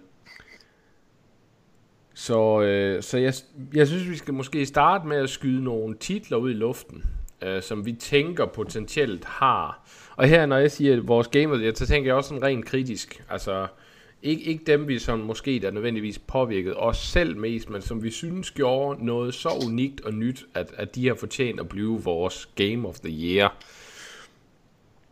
Øhm, og og øh, jeg, jeg skal nok starte selv øh, med at kaste et par stykker ud. Øh, jeg tror, mine to, jeg vil nominere, lad os bare sige to, det vil henholdsvis være Disco Elysium, fordi jeg synes, det gør noget helt unikt for historieskrivning og valg i spil. Og så øh, tror jeg, at nummer to øh, for mig faktisk ikke er et spil, jeg selv har spillet, men på grund af de ting, jeg har læst og hørt om det, føler jeg, at jeg kunne stå bag og sige, okay, det her, det kunne være vores game, det, det er Control. Det er nok nummer to for mig. Asmus, hvis du skulle kaste to titler ud i rummet, hvem ville det så være? Eller hvad ville det være? Jamen ved du hvad, jeg, giver dig sådan set ret bare med, med modsat fortegn, fordi jeg har læst utrolig meget om, om, om, om Disco Elysium, og det er et af den slags spil, hvor jeg virkelig gerne vil spille det, men eftersom min, min PC nu er, er gået til de evige rammarker, øhm, så, så har jeg faktisk ikke nogen mulighed for at spille så jeg har siddet sådan og opdateret øh, wiki øh, for at se, om der nu skulle være en, en konsol øh, udgivelse. Øh, det ser ikke sådan ud indtil videre, men, øh, men, men jeg tror, ud fra hvad jeg har læst og hørt om, om det spil, så er det bestemt et af dem, som jeg vil, vil tro var et af de bedste i, i år. Øh, og så, så holder jeg nok også fast i, uh, i, i, i Control for bare at være en god, rigtig god oplevelse. Nå, Joachim. ja, tak for det. Så hviler den ligesom på mig. Jamen, Nej, altså, for... du kan jo også vælge at smide noget helt andet ud i rummet, hvis du ja, synes, men, men, men nu har jeg... Ja, det tror jeg ikke, det vil jeg ikke engang prøve på. Øhm, og, og for at vi skal gøre, gøre valget, der kan man sige, om ikke endnu sværere. Øh, så, så, altså, jeg, jeg, jeg vil nominere to, de, de samme titler af de grunde, I har overbevist om, fordi jeg har ikke selv spillet nogen af dem, men, men jeg har selv gerne vil. Det har simpelthen bare været et spørgsmål om øh, rent økonomisk og øh, tidsmæssigt, at jeg hverken har haft tid eller lige følt, jeg har haft råd til at bruge de penge på det. Øhm, så, så jeg kan godt se mig selv nominere, fordi det er begge to, to spil, der taler til mit, mit indre jeg. Øhm, jeg, jeg. Jeg bliver sådan helt sidder og hopper i stolen, når, når I fortæller omkring det, fordi det lyder, det lyder som noget, jeg også godt kunne have det rigtig sjovt med. Det er så bare, hvilken en af dem det bliver. Øhm, det er jo så det, vi ikke helt ved endnu. Men, øh, men det bliver også Disco Elysium og, og Control, øh, ikke i nogen specifik orden. Øh, så, Nå, men altså, så kan man så sige, så, så vidt så godt. Altså, det havde jo været svært, hvis vi havde fået seks forskellige titler nu. Altså nu, vi har trods alt lukket os ned på to. Nu må ja. vi så finde ud af, finde ud af hvad, hvad, hvad, der skal være nummer et. Øhm, ja. Og øh, Altså, jeg, jeg, læ- jeg lægger mig gerne fladt ned, og så også indrømmer, at Control er jo i og for sig, når man kigger på det, et, et action, uh, third-person action-spil. Uh, som, som sådan gør den ikke noget nyt, men det er bare rigtig underholdende. Uh, så hvis vi kigger på spillet, uh, altså årets spil skal være noget, der gør noget helt specielt, så vil det jo så nok være, fra hvad jeg har hørt, uh, Disco Elysium. Du har en pointe.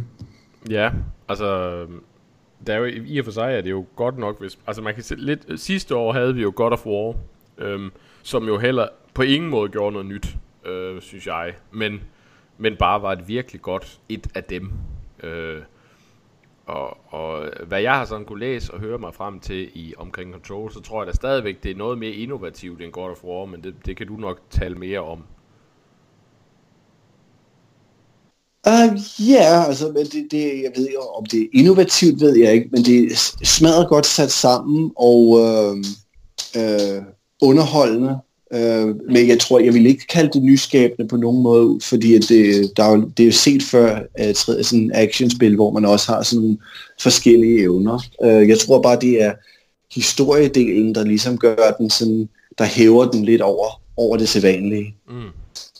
Ja, altså jeg vil så sige, altså Disco Elysium gøre øh, helt klart noget nyt. Øh, altså det her RPG, hvor du ikke har noget kampsystem, men du tværtimod har en, en exceptionel fokus på det skrevne og, og på, på din valg og dine dialoger, har vi ikke set før på den måde. Ikke engang i Planescape. Altså jeg, jeg synes, det er skridtet videre, og jeg er ret sikker på, at at, øh, at den her, at at Disco Elysium nærmest vil afføde en ny genre af RPG.